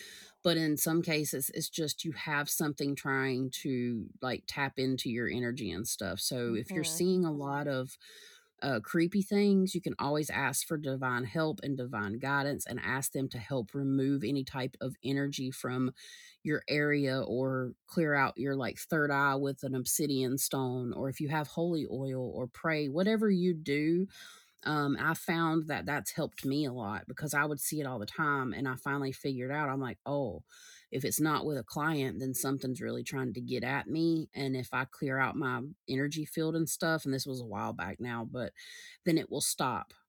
So it is controllable to a degree, but it has to be an intentional thing that you have to ask for. And there's different ways you can deal with that. Yep, a doodles. So, if you are trying to navigate the astral realm during an awakened meditation or just through sheer focus, keep in mind that everyone's experiences are different. Newer psychics, mediums, indoor traveler. Wow. Sorry for that stroke. Anyway, Jesus. Jesus Cristo ganuda. Newer psychics, mediums, and or travelers seem to experience it less vivid at first. It's like they experience a hazier version of it, and that's how it was for me. Okay. If you are trying to navigate the astral realm during an awakened meditation or just through sheer focus, keep in mind that everyone's experiences are different. Newer psychics, mediums, and or travelers seem to experience it less vivid at first. It's like they experience a hazier version of it. At least that's what I've been told by other mediums, and I've also experienced it that way. However, I will say through regular and or daily meditation, your visions, dreams, and astral experiences or your overall abilities will grow stronger and or more vivid. Practice is key. You can practice alone and or with trusted friends. To overcome these obstacles, I recommend practicing more on your meditation first. Any form of meditation is fine. Meditating before sleep helps too. I also think learning a basic foundation of spirituality and how the universe and energy works is important too, as one of the first steps. Once you have that knowledge, everything just clicks and it's easier to be able to do it. Additionally, do not force it and understand that not everyone is meant to do it. Exactly. And that's the reason we've done this season that way because for those of you that have been following along, we've started from the beginning and worked our way forward in hopes that you guys that are looking for more information can in turn eventually get to where you want to be. And Mm. of course, you can always, you know, contact us for our services and learn more about that too. Faux shizzle my nizzle bizzle. Yep. Shameless plug, guys. Sa, sa, sa, sa. Ooh la la la.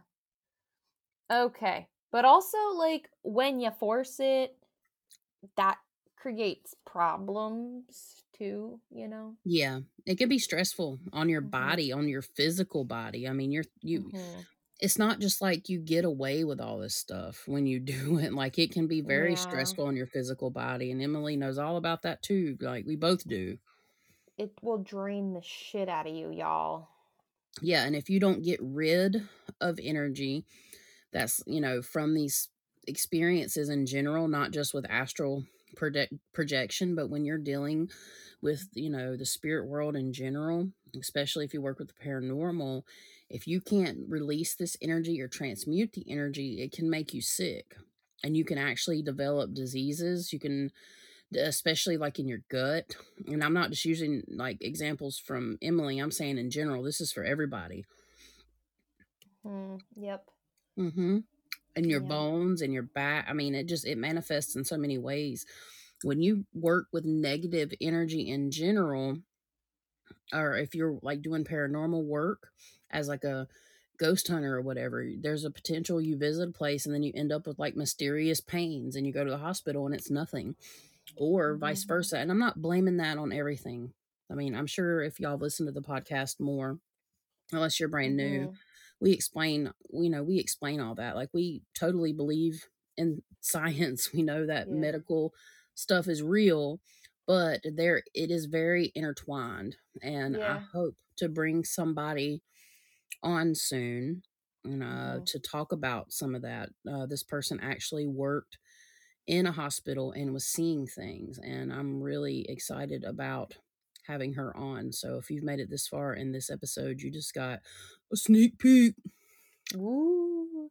Um, two examples of it though. So Zach Bagans, wasn't it Demon House where his eyes got all fucked up? Yep. And ever since then, he's had to wear glasses. And, you know, it's interesting because, like, he's never let that go. Like, and I don't, I Mhm. mean, I'm not saying, I'm not saying he's a liar or anything, but for somebody Mhm. to go to that extent, it's easy enough, right? You just got to put on your glasses. But for real, you can tell, like, his glasses are thick. Like, they're not just fake prop glasses. They're special glasses because I think they left his eyes cross-eyed. Something like that. Yeah. And he had immense pain and stuff with it. Yep. I mean, you know, what right before I had my last client come to find out, I ended up going to the emergency room because I thought my appendix was busting and they couldn't find anything. My kidneys work better than an average 17 year old, which is very surprising. Like honestly, not even joking. And they they checked all my organs and everything, and it's not. They said it was my back and the nerves Mhm. in my back, but it just went away when I started talking to my client. So maybe it is my back. I don't know, but that's a good point. Like me and Emily have Mhm. pains and experiences, you know, that we can't explain, and sometimes it has made us sick. Mhm. hmm Another example is um the Warrens. So, Yep. uh, what's his name again?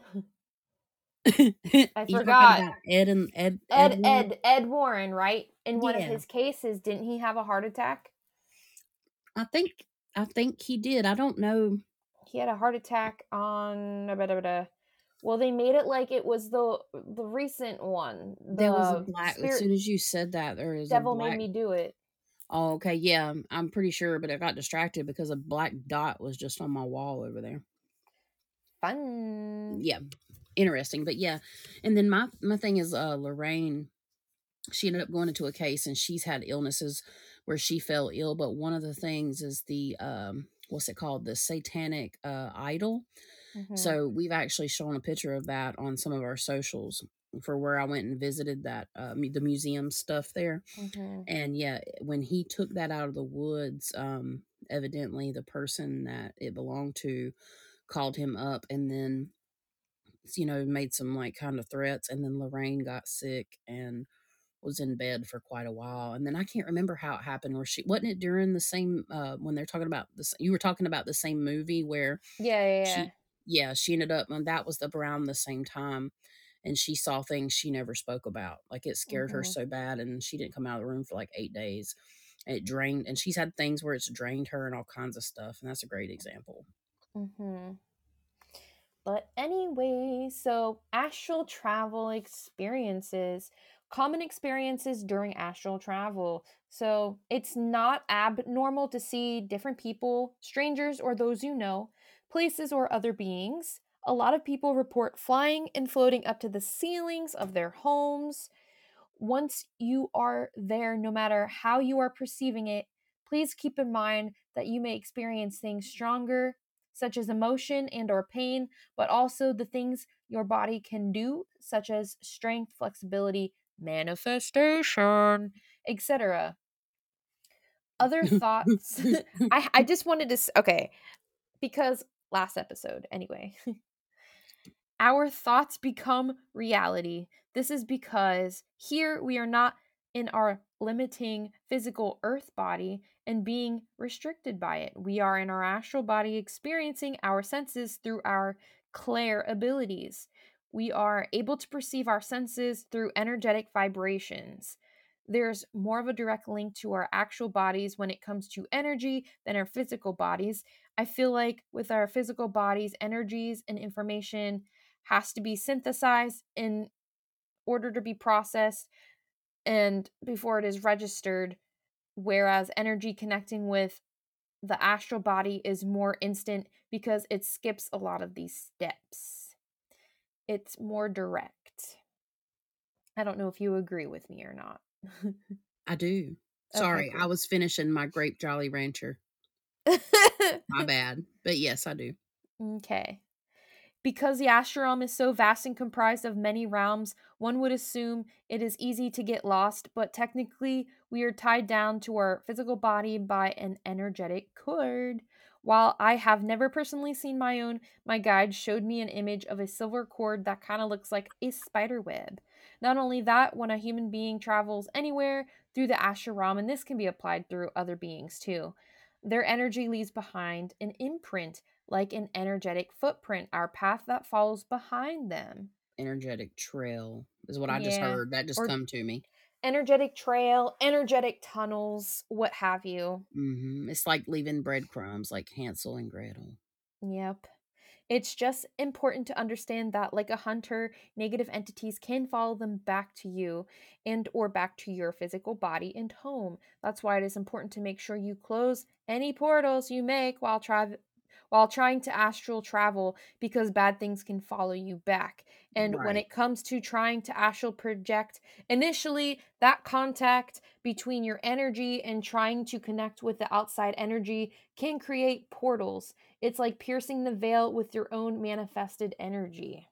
Yes, and the way a good way to do that because you know we have divine guidance and stuff is like when if you're going to do these things and I can use it from a point of reference to like where I go and visit people's homes. I'm doing that in my home, but I'm doing that in a different space and it does again leave like the tunnels or the trails or whatever else.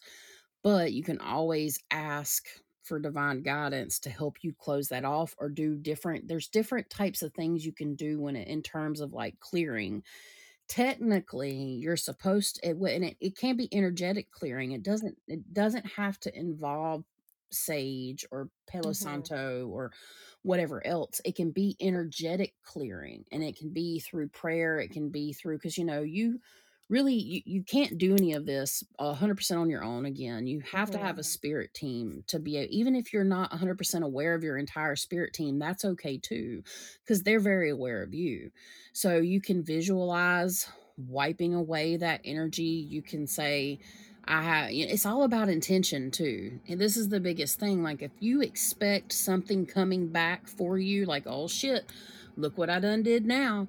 It's coming for me. Well, guess what? You going something's coming. Because it's the Mhm. intention that you put out. We are creators. So like it's like closing the port closing a portal, for example. So, you know, like I just did that with one of my clients with my light energy, you know, and I do out the frame and I say what I'm going to say and I close that portal, you know, with symbology or just energy and however I feel it. And that's how I that's how I personally do it and ask for like guardians and protectors to help me and there's all kinds of different ways though, but it's important. It's mm-hmm. so important to do that. Yepper doodles. It is highly recommended that you shouldn't be wandering around alone, and I recommend that you do it with benevolent beings or your spirit guides so they can show you the ropes. They know you best and will know the best way to teach you. Now, as you travel with your guides, you are more likely going to see things you aren't used to seeing.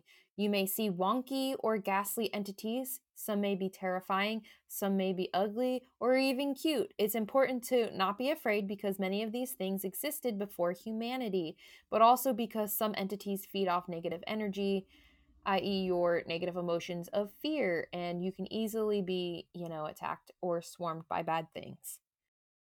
Absolutely. Even, I mean, having it's hard to not have any fear whatsoever, but I, I would say as you continue to do this type of work, it gets a lot easier you know, to not have the fear, but until you can like it, it's all about integration and self-actualization and really understanding what you're doing and that doesn't always just happen right away. It comes with time it comes with downloads. Like you you have to evolve. Like you're just because you have your big awakening obviously doesn't mean you're ready to do this.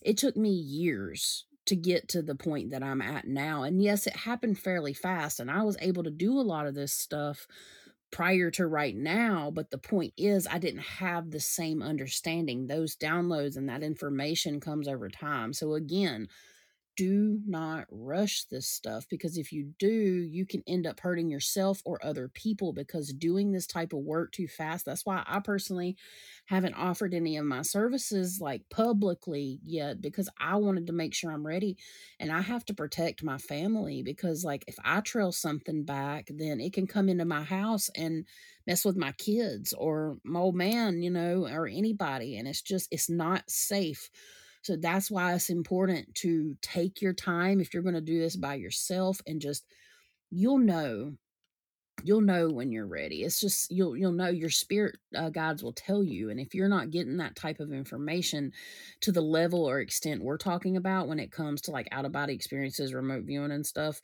just be very safe and practice or find somebody that can teach you you know i will say that it's very important to reach out to have somebody to teach you how to do some of this stuff and that's been there and done that because if not you can get yourself in a lot of trouble hmm So, this is just one of many reasons you shouldn't travel alone. Your guides will protect you.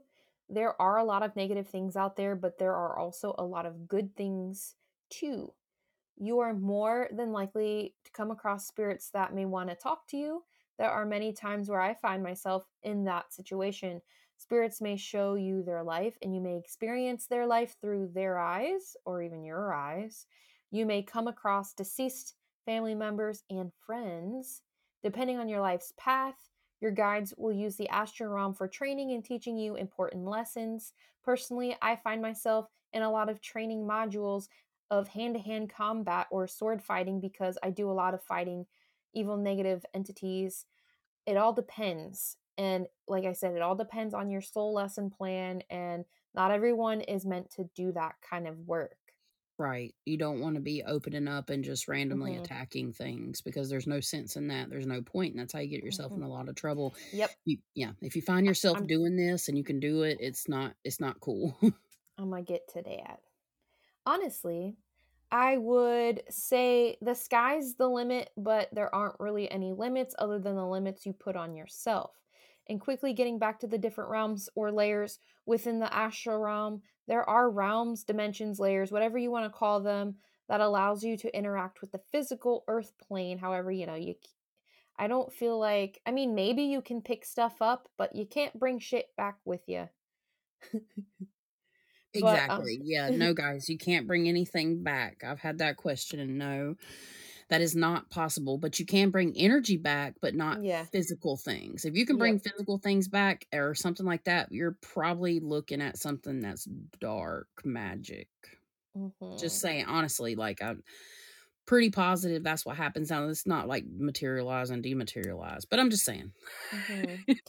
And it's kind of like a layer you're so like the way I describe it is kind of like saran wrap mixed with a one-way mirror. You can see through it, but because you are on a different plane of existence, regular people can't see you. Now, animals and some psychic mediums may be able to. Um, those astral projecting for the first time or even seasoned travelers start out I I just well, I shouldn't even assume this, but I feel like a lot of them start at their house because this plane of the astral realm is one of the closest, if not uh closest to the waking earth plane. Right. Yeah, I don't, I've not that wasn't how I per like cuz again, like where this is the differences, like it didn't start out hmm like that for me, but I can understand why it would for some people. Like I have, but that was when I was hmm already into it. mm-hmm.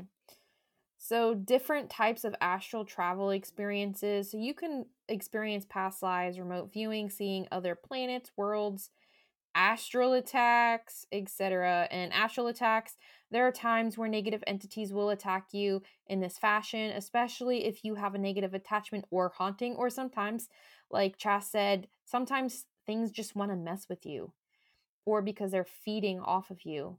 Not because they're attached, but it can be if you have an attachment. Yep.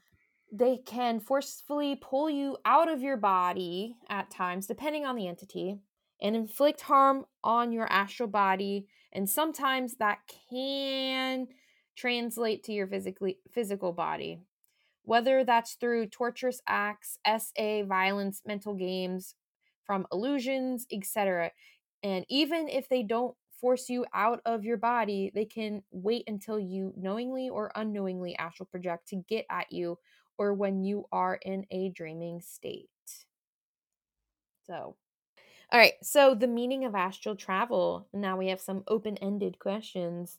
So, what astral travel can teach us about ourselves and the universe? So, Chas, do you know what the ast- astral travel can teach us about ourselves and the universe? I think it can show a lot about who you truly are because like on the in contrary to Emily's experiences, yes, I've shared some things with y'all where I've like used swords and knives and stuff. That's only been like two or three times that I can remember for me. Um, more or less, I so it doesn't happen as much as it used to, but I, I still have sometimes apocalyptical style stuff.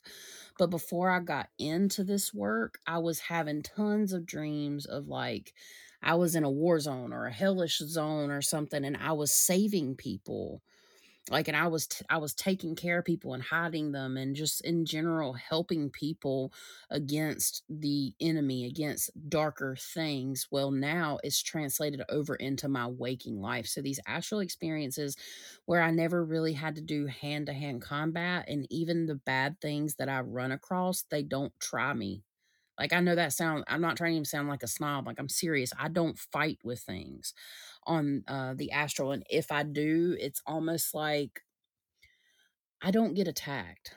Like I get attacked while I'm in that between or awake state or I get attacked more in the physical stuff in in the dream realm or the astral realm. It's not like that. It's like there's no comparison and I don't know why. I mean, I have a good idea why, but I don't know the definite reason for that. In turn, I think that it can prepare you for your life's purpose. It can prepare you for life in general. And, you know, I've, I receive information in my dreams and astral experiences, but I get more down. I, I experience a lot of this stuff consciously. It's almost like a split consciousness. Like, I don't know. That's how I explain it. I think that's uh, all I got for hmm that one. I will say, like, I learned that, you know, during a fight or flight or freeze, I'm more of a fighter.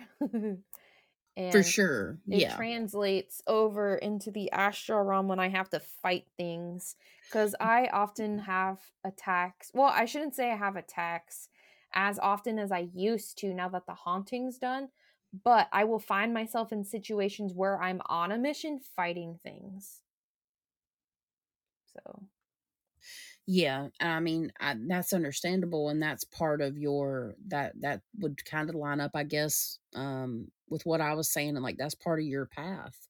hmm That's part of like you know what you're meant to do, and you're doing it in that particular way because that maybe is the way that you consciously understand it. And I just think it's fascinating. I think it's interesting how we both have the same things happen just in different ways. hmm When we get through all of this, I want to share a recent astral realm experience mission that I had. It That'll was be awesome. it was fucky as fuck. Oh, well, never mind. I mean, it wasn't scary or anything. It was just like a what the fuck kind of Right. situation. Oh, yeah. For sure. And then, how can astral travel help us grow and evolve? Well, I'd say the same. I mean, it's kind of similar. Like it, it astral travel has helped me understand. Again, it's different for me. You might have a better answer for this. I mean, Mhm. it helped me along my spiritual journey. But again, the stuff that I do now is reflected into the astral traveling that I've done. And I think um really i'm kind of like going in the sense of energetic work so it's like a what we do there kind of mirrors here just like the astral work that i did um last night with my client is very similar.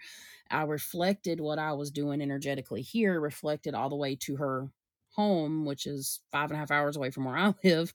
I mean that's the only way i know how to explain it like it's helped me all those vivid dreams and astral experiences i think and the everything that we've talked about thus far has helped me work with my clients or just people in general in a different way like and to help them in a different way and now i'm getting more like i've done the type of things i've talked about but now i'm getting more into like the healing part of it like healing earth energy healing homes and like healing people eh, remotely because I don't have the ability to travel and do like for example Reiki on somebody, but I'm Mhm. working hard on doing it here. So that's kind of reflective in my journey. Uh, that's where I'm at now, which I will uh, when we get done with this. I definitely want to share like the other half of that that story too. So that'll be cool. Mhm.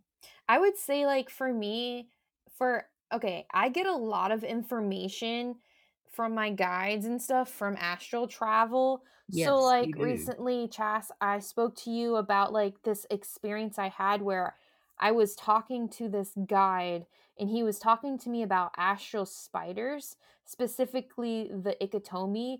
And he told me that, you know, weavers, which are a type of spider, predict plagues. but yeah, I think you definitely I, I've noticed that about you. Like you get tons of information, whereas some people don't get as much information from their astral experiences, and that would be me. I don't I don't Mhm. always get a bunch of like I don't meet people and talk to them.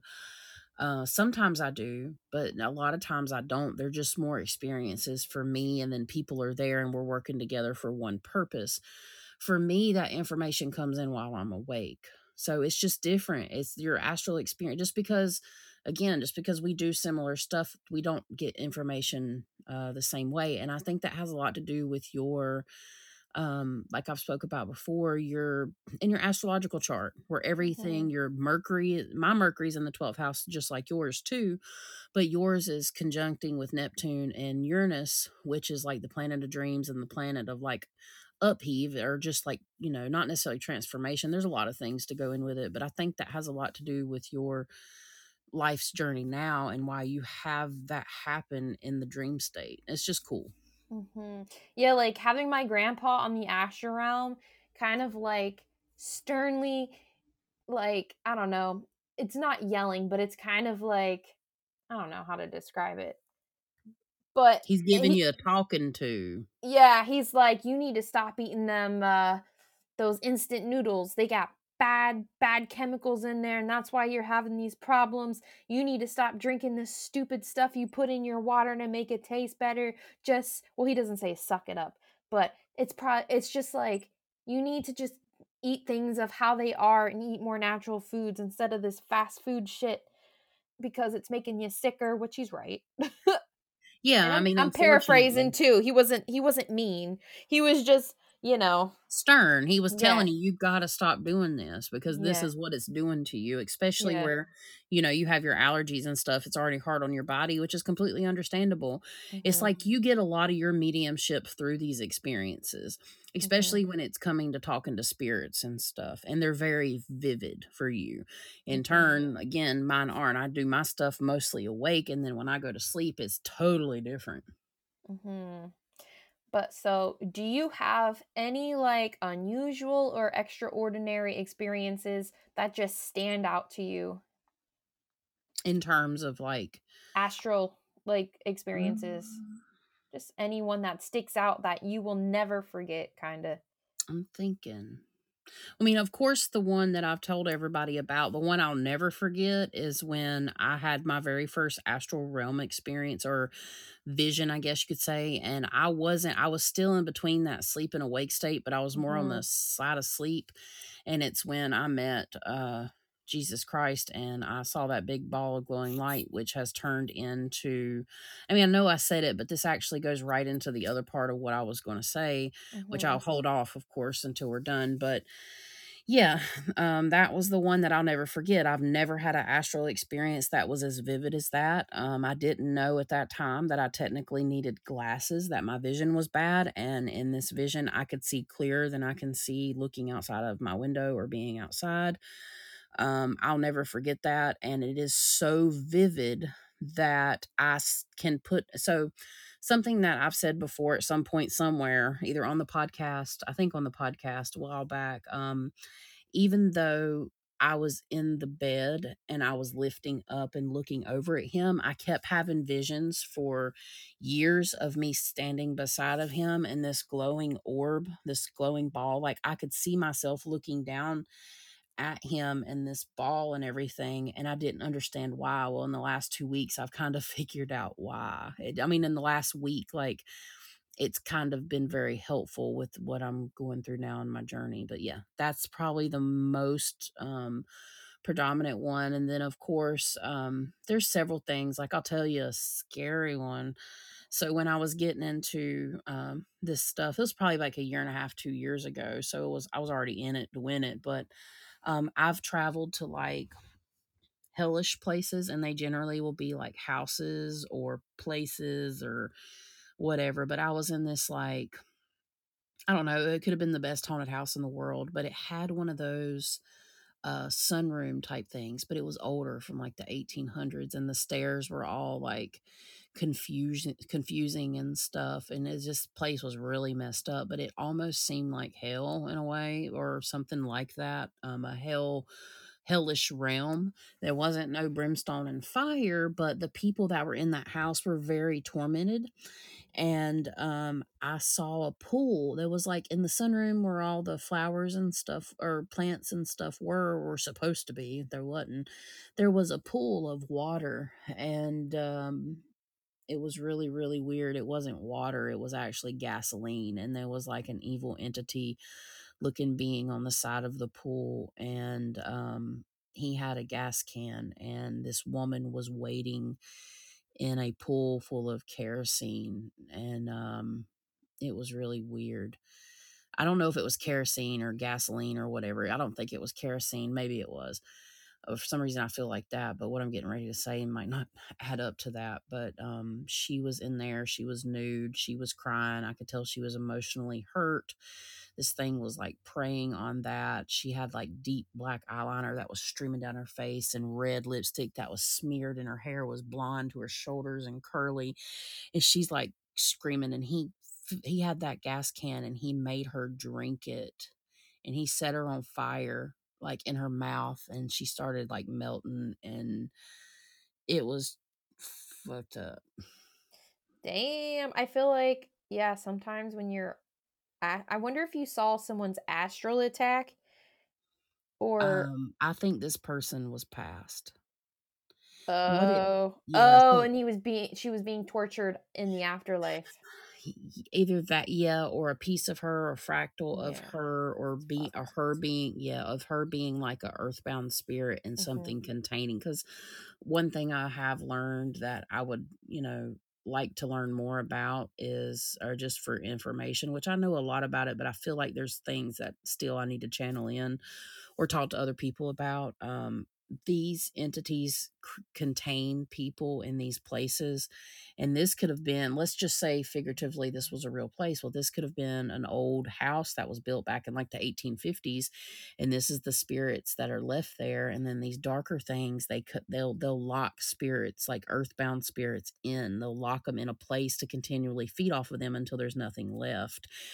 Prime example of that well i'll i'll put it to you this way there's a famous murder case of somebody that worshiped demons particularly and i that was one of the first astral experiences i had was with this case because it's a local case for me and that's what i saw. I saw this man's spirit in that home and he was fading away because the darkness was feeding off of his soul like slowly but surely and it was a piece of his soul before he went completely like wacko dark when he was younger which is a story i'm kind of saving and i'm going to share at a later time but that's just another that's another astral experience i'll never forget Mhm. either i've had so many of them you know and honestly i i'm sure i for, definitely forgot some but here that that i used to have more experiences like that also this is a very good point i would have more experiences like that before i got to where i am now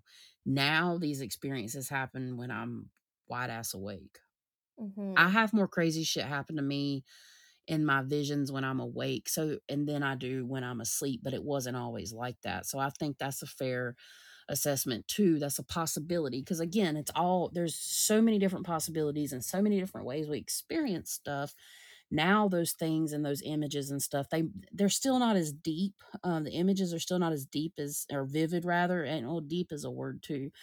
Sometimes they are but not as like an astral experience. I can still see these things but sometimes they now they come in different forms like they'll be fuzzy a little bit or whatnot but i can still see it compared to like the astral experience but it's all dependent on the certain energy and my energy and everything else so just so many factors Mhm. That's fucky. yeah So for me recently, 5 16 23 to be exact. at 3:37 a.m. No, I'm kidding. I wonder if I should start writing down the times too. Anyway. Absolutely. That's the that's the first time that popped up. So anyways. so, okay. That day or night, morning, it was probably like early in the morning if we're being honest. Um so during this astral realm experience, I see a bunch of doors and I believe they were like I want to say there were black doors, but now I don't remember that part. But I remember seeing a bunch of doors. And I first start off at this school where I'm sitting in a classroom. This guy comes up to me and asked if I would come help him fulfill a mission. For whatever reason, I agree. I have to take this key and unlock this motel looking door. The first time I picked the door, it was wrong. So it's like I put the key in the keyhole and it was the wrong door. And the man gets frustrated and starts trying the other person he recruited.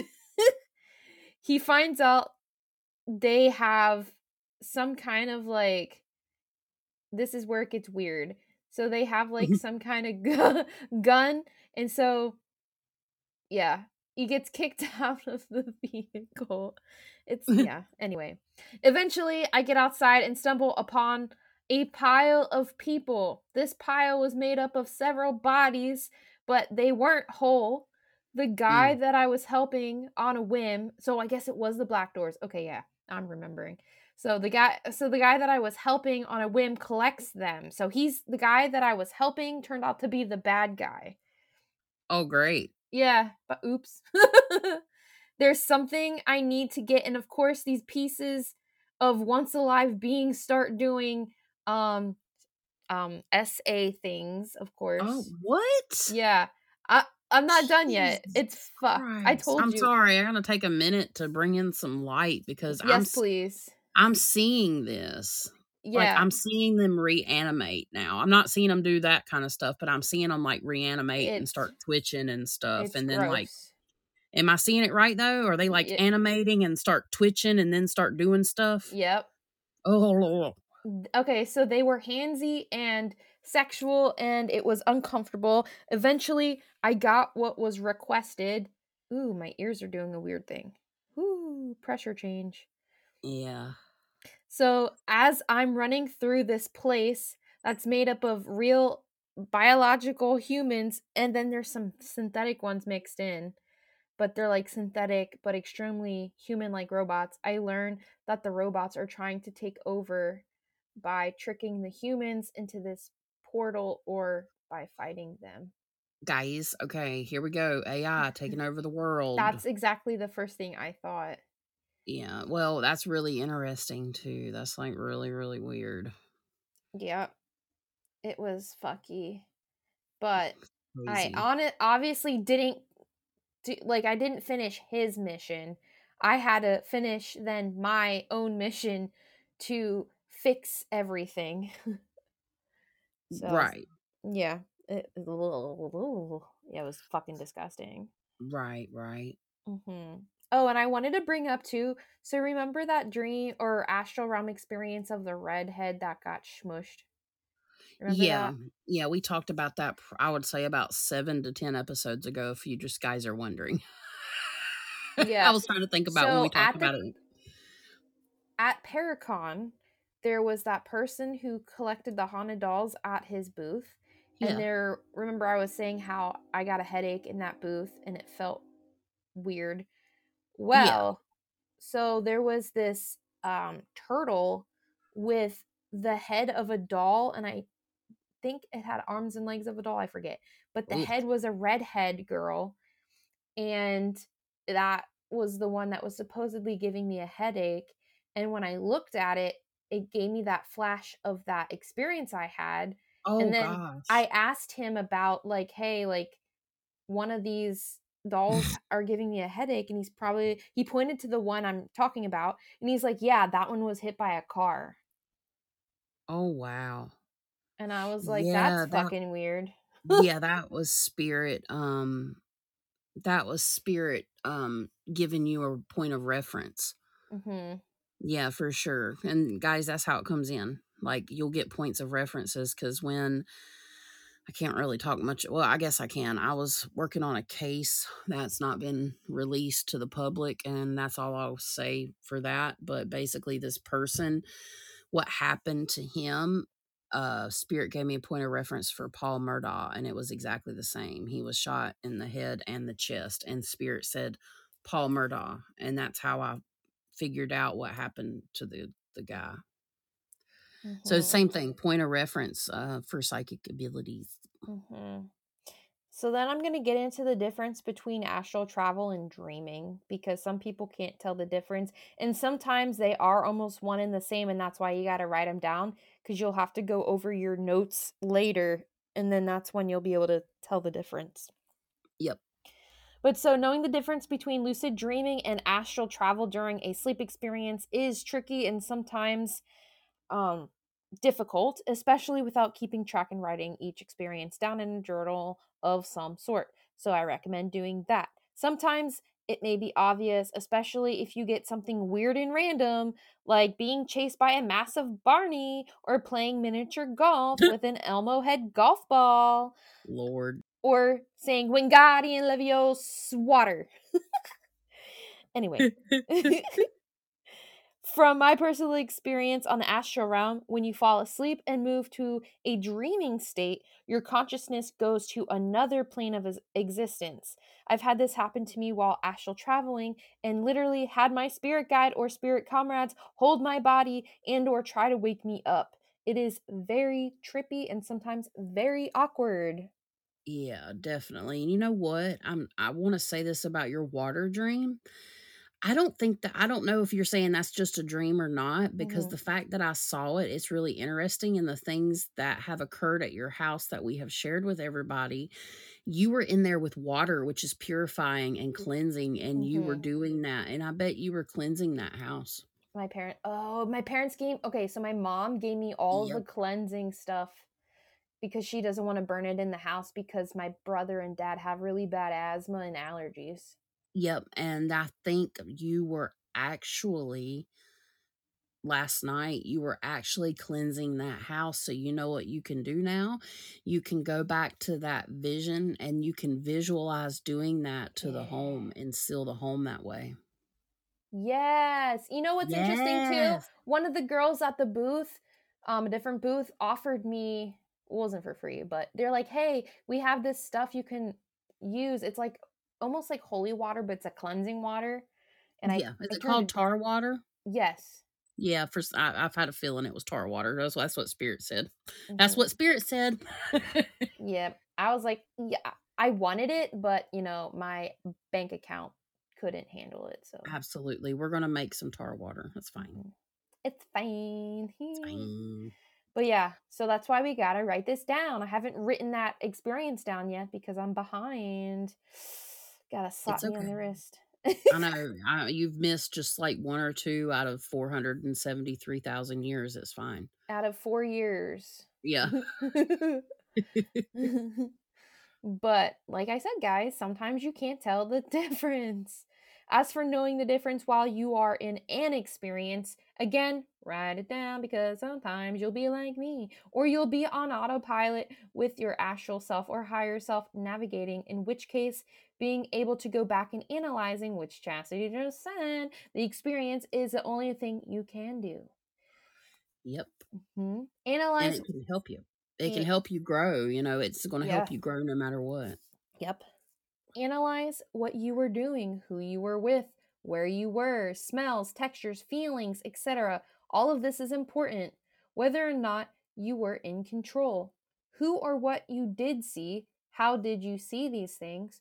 Were you viewing things from a first person or a third person point of view, or were you viewing them both simultaneously?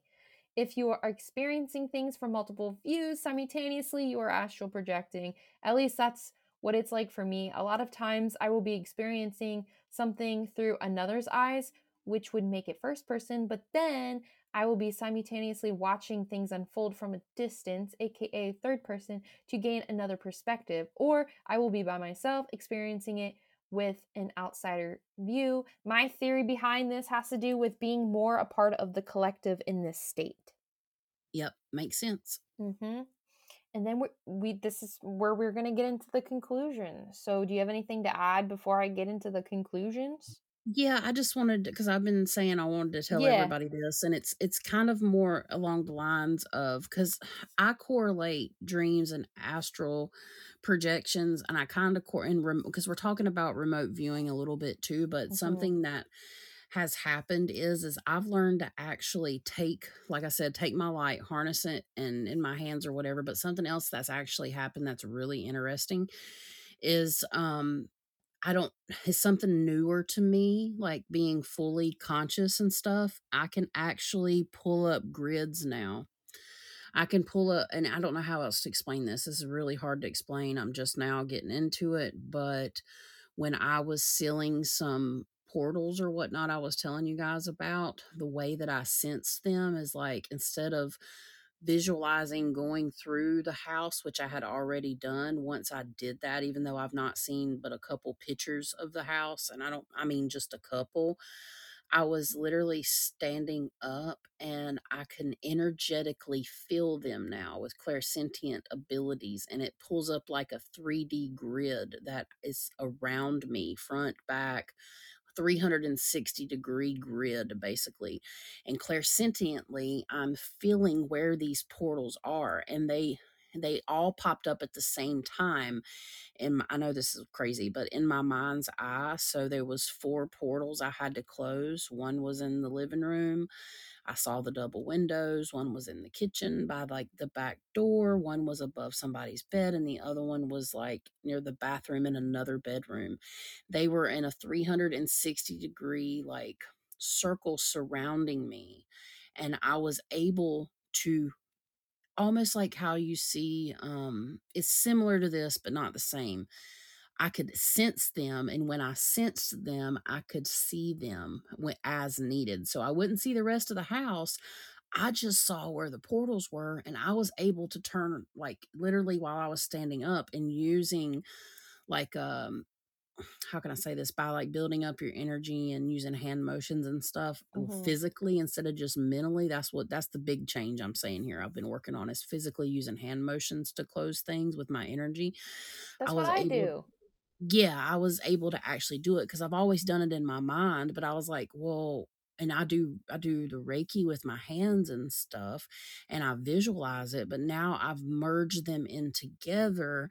And when I did that, it almost was like a level up. And I even did a confirmation reading for myself. And I think over the next month it's going to continue to pan out and it's it's kind of me combining things together and figuring out stuff still because we're constantly learning but the fact that I could feel these I could feel this energy it's not the energy. I felt this place around me and I could clairsentiently sentiently feel where the and I've always been able to feel where energy's blocked on people, like therapeutic massage, or I can always tell where people are hurting. I have the ability to like scan over their body either with my intuitive abilities or with my hands and find the exact place that's painful on somebody. Well, it's the same thing, but with houses and it like 360 degree around me. It was wild it was just it was wild and then um the kind of the same thing happened like with my other client that I was telling you where I went in and did the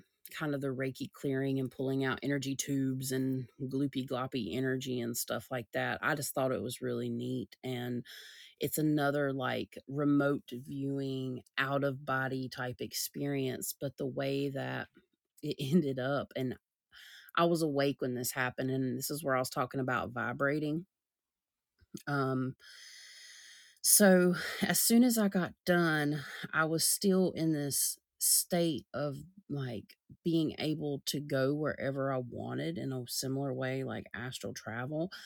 And it was like, I, I was giving gratitude and thanks for the guardians that I, I left, the people or the entities or beings that helped me, the divine beings, you know, and um, I actually traveled somewhere else completely. And I've done this in that in between sleep and awake state, like where I go down these star tubes, like stars are flying past me and stuff. Well, I did that again, but it wasn't quite as much like I was kind of in the tube basically, but I literally shot straight up in the air. And I know this is crazy, and hundreds of people probably hear this. I don't care if y'all think I'm crazy or not because it was an amazing experience. But I shot up straight through the sky into space, and then I like hypersonically went somewhere else and I ended up in like this beautiful field with mountains and then all these beings. And I normally don't have experiences like this, but I was already to that point and it was so high vibrational. Um, this is what I'll tell you what happened when I come back. That's when the vibrating started. But um, I went and I was surrounded by these like people, but they were uh they were spirits and they were golden and glowing. And then I swear, I shouldn't swear when I say this, but then I saw I saw Jesus in this place. I know it was crazy because that's I'm pulling my light, you know, like that's my story, right? Mhm. So that's part of my mm, and I, I say story, but that's my ex- experience rather. That's my life story on how I got this far. And what do you do when you see Jesus? I bowed and thanked him for all of his help and he held my hands. And then when I come when I come back down, now this was with my eyes closed, which I do it with my eyes closed or whatever. This isn't just like having a psychic vision. This was like an experience and I was wide awake. And then I come back down to my body but I it was like I attuned to such a high vibration. That's when like if you could imagine energy off of your body, it was almost like I was sitting I was still consciously thoughts in my my body, but whatever it was, uh whatever extra body you want to say, Mm. like it was sitting just slightly outside of myself in a way. And then imagine like a couple inches, two or three inches um, on the whole outside of my body, especially on the top of my crown chakra. That's when I started vibrating, but it wasn't on my skin. It was like inches away from it. And it was so high vibrational, it, I was dizzy.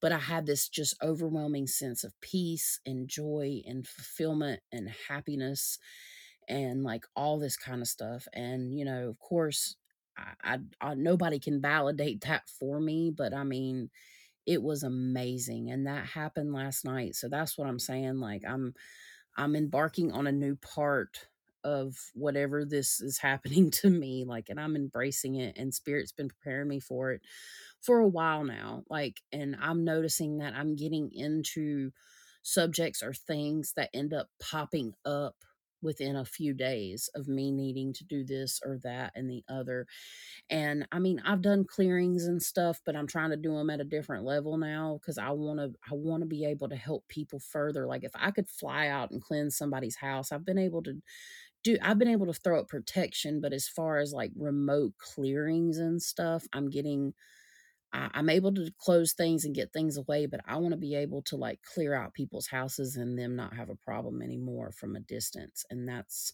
what I'm working on. It was a beautiful experience. And yeah, that's what I wanted to share. Ooh, fun. Ain't that cool? Yeah. I, I thought it was pretty freaking cool. Like, because, you know, I don't always have the most positive experiences, and that's because, you know, the work that I do. Emily, you have much more positive experiences than I do when it comes to um, uh, astral projection and stuff like that. Like, it's not always like that for me. Um, but I can feel them around me but for me to be able to like see them and stuff it's a different place and it was just it was amazing so Mhm. It used to not be like that because during the haunting, I used to get tormented almost every single night. right and i don't Mhm. know if it's it's because i like i've never just allowed myself to do it you know what i'm saying Mhm. because i'm always so focused on helping other people that i kind of um push back experiences for myself because I, I Mhm. have a hard time take I, i'll take care of somebody else before i take care of myself right Mhm. so that's just type of person i am like i give I, I give a lot and i should probably and it's not in a selfish way i should give myself more of my gifts i guess you could say Mhm. Well, in order to grow and learn, you need to have some self development there. So you need to experience some more things. right and i mean I I understand that but it's like it's in a different way Mhm. like i do it um doing it visually like that i feel it and i sense it but i don't allow i, I guess i don't i can't really give you answers the only thing i really know is like i allowed myself to go there if that makes Mhm. sense and that's part of this stuff too like it kind of ties back in in a way is like you have to just go with the flow and allow yourself because you Mhm. can you can you can grow and have amazing things happen and amazing stuff but like it just keeps getting better if Mhm. that makes sense I also though asked my spirit guides too to have it a certain way, and they delivered.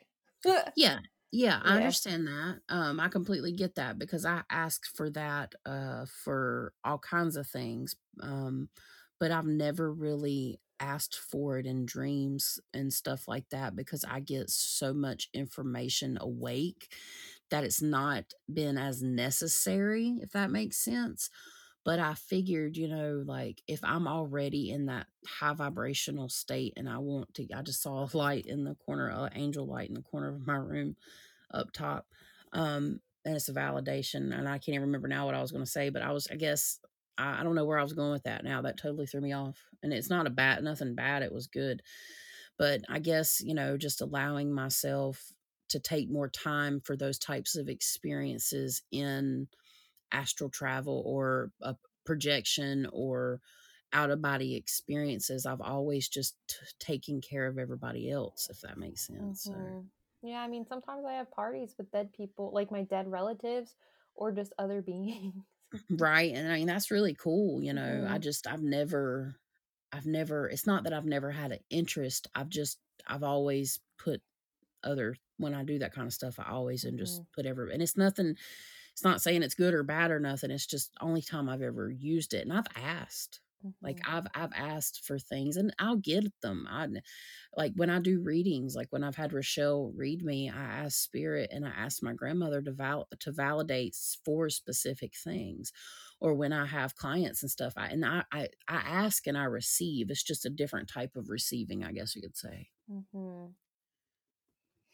But yeah, that's pretty much it. I just thought it was a really, really cool experience, and I don't think I'll forget it. And now it's sealed forever in our Lights at Midnight library. That's like my experience with Shiva when he took me to his realm. It was so fucking cool.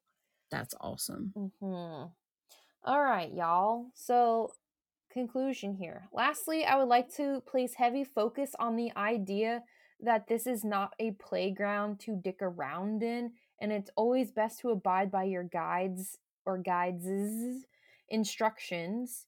This is not a place to start vendettas or to look for trouble on purpose. If something is leaving you alone, don't poke and prod at it. A negative entity will make you its bitch and will torture you and do heinous acts towards you. So don't purposely put yourself in a situation because it can be traumatizing and it's not something you want to experience. I promise. Yep. And sometimes we're meant to experience things Mhm. just to grow. You know, we're meant we're meant to experience darker stuff to learn about them. And I mean, it's not always avoidable, but it's a very good thing to keep in mind. Don't put yourself in the middle of stuff that you really don't understand. Even if you Mhm. feel like you understand it, find out more information and then try again later because it's Mhm. not, you know, it's dangerous. Again, it's physically dangerous. Mhm. And Yeah, that's why I'm not if you feel like if you feel like you have to go out and start like getting rid of demons, mm, I would not do that unless you have a client with a demon problem and you're trying to help a client. Don't just like go around and be like, I'm gonna get all the demons and I'm gonna fight them all and I'm gonna get rid of them because let me tell you, um, yeah, they'll make you it, their bitch and it's not gonna be a good time. They'll chew you up and spit you out because that comes from a place of ego and Mm-hmm. everything deserves respect until it's not deserving respect anymore. Mhm. And when it crosses that line is when you want to deal with it. And they will play on that part of your ego. And when people think about ego, they think like we we all have ego, but you're you're it's coming from a place of it's not proper where the place it's coming Mhm. from you have to have a directive that's coming from the heart. And even though you may want to go out and battle and fight evil or whatever it is, you cannot do that because you're just creating energetic en- enemies basically for no good reason. And you can't take on a Mhm. whole, even with your spirit team, it's just, it's not, it's not ethical Mhm. there's there's ethics when it comes to this kind of stuff and it's not practical either and it you know this ain't a video game this isn't Mhm. anime situations like it doesn't and that's just reference points of reference Yeah. um it's you know it's not that way so Mhm. being new at this and just getting a little bit some people like to run before they can walk and i get it because you get excited but this is not something you want to just dive into because you've had a couple experiences Mhm. again i keep seeing lights what is in my room yo there's another light that just went across my room it was bright lights at midnight. I'm just kidding. I know, but this is the second night in a row that it happened, but this one was a white light. That's good. Um, and it's a little chilly in here. Oh, Well. yeah, we'll talk later about it. But Yeah. I've been having stuff like that happen, but pretty much, yeah, just be safe. Hmm And I was gonna say something, and now I forgot what it was gonna be about. Like, oh, I remember. So when I talk about like my missions and experiences, they're not something that I say, "Oh, hey, I'm gonna go on this mission." Typically, my spirit guides put me on this mission for a learning lesson. So it's not something that I decide on my own. Ever. Right, Ever. Right. So, Exactly. just wanted to clear that up. But if you do end up astral traveling, please, please, please, please, please, please practice caution and safety. And even if you do, there's no guarantee that you won't get attacked here and there.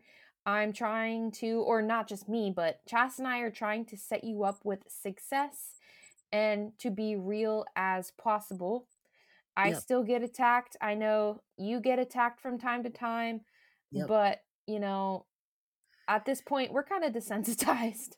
Yeah, we're desensitized and we know what we can do and what we can't do. And Yeah. even though we're still growing through our experiences, we still practice caution. And even when we get attacked, we're able to realize it because it can be very sneaky. It comes in over Yep. time. Like, you know, you can work on stuff and then a week later you start to feel like really, really tired. This just Mhm. happened to me. And I had to do a full energetic cleanse because I realized I'm like, oh, hey, this is some oppressive energy coming on me. And I just Mhm. could not sleep well. Um, it comes in all kinds of forms, which we're going to talk, uh, we're going to kind of cover spiritual protection again, but maybe in a more in depth way and f- from some different angles instead of just your basic like how can you do this well we're to we're to get into the how you can do this but just from a different angle too Yep. here in the next couple episodes so i think that's to be super important Also, Chas and I know how to defend ourselves. So, I mean, it takes a lot of experience to do this. And, you know, because of our lesson plans, our guides, some of us have trained um, strictly on how to fight and defend ourselves. So, when it comes to attacks, we can typically get through them with ease. Sometimes it's shocking, but we get through it. Yep, and it could it translates from the there to your physical yeah.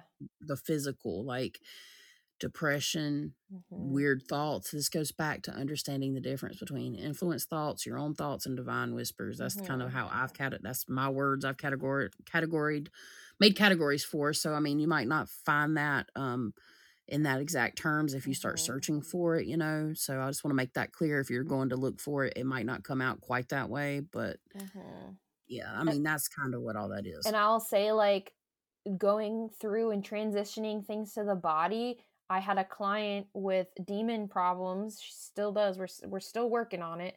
This one's gonna take a while, but I woke up with bruises on my body, and I'm like, mm, this ain't normal, and I know why. Like they have a succubus problem, and right. or incubus. And you hadn't say. closed those portals yet. Nope, I forgot to close the fucking portals in my office. But hey, I already now I closed them, so we're good Right. now. And Right. And that's a common practice. Like we sometimes we even forget, we get caught Mhm. up in life. I mean, we're people, we're humans. Even though this is crazy stuff, this is a lot to do with visualization and Mhm. validation because as long as we're visualizing the stuff until we have validation, we can't even prove it. But at this point, we've proved it so many times, even though it still kind of feels for me sometimes like unreal, like, oh my gosh, this is crazy. How is this Mhm. happening?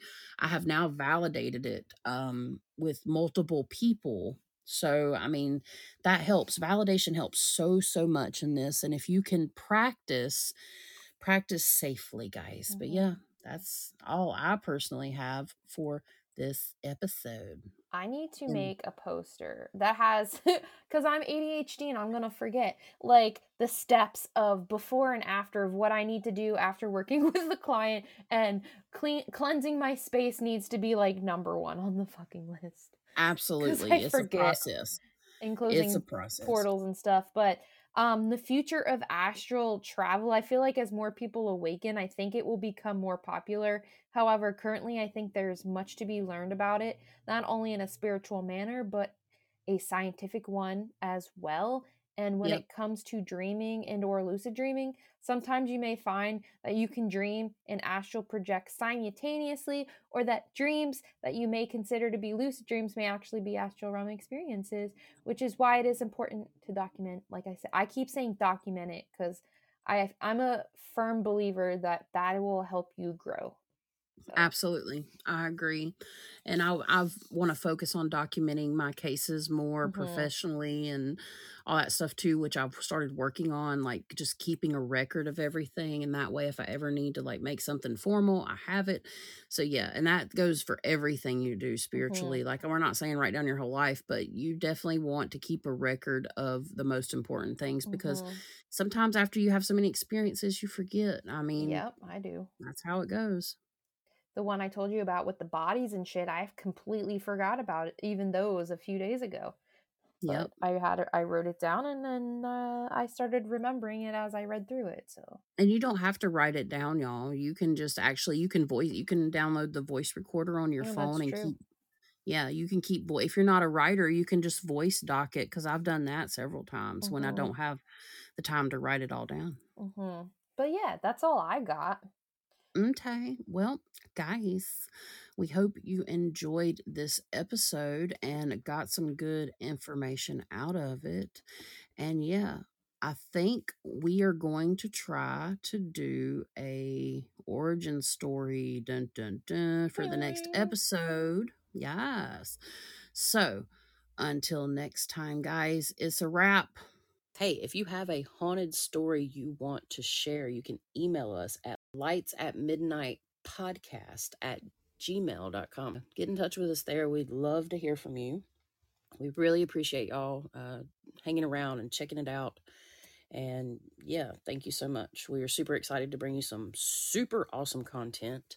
We really appreciate you guys checking us out. Thank you to all that took the time to listen to this week's episode. Your support means the world to us. And remember, all of us have the ability to shine brightly and shed positivity even in the darkest of places. Stay safe, stay well, and light it up!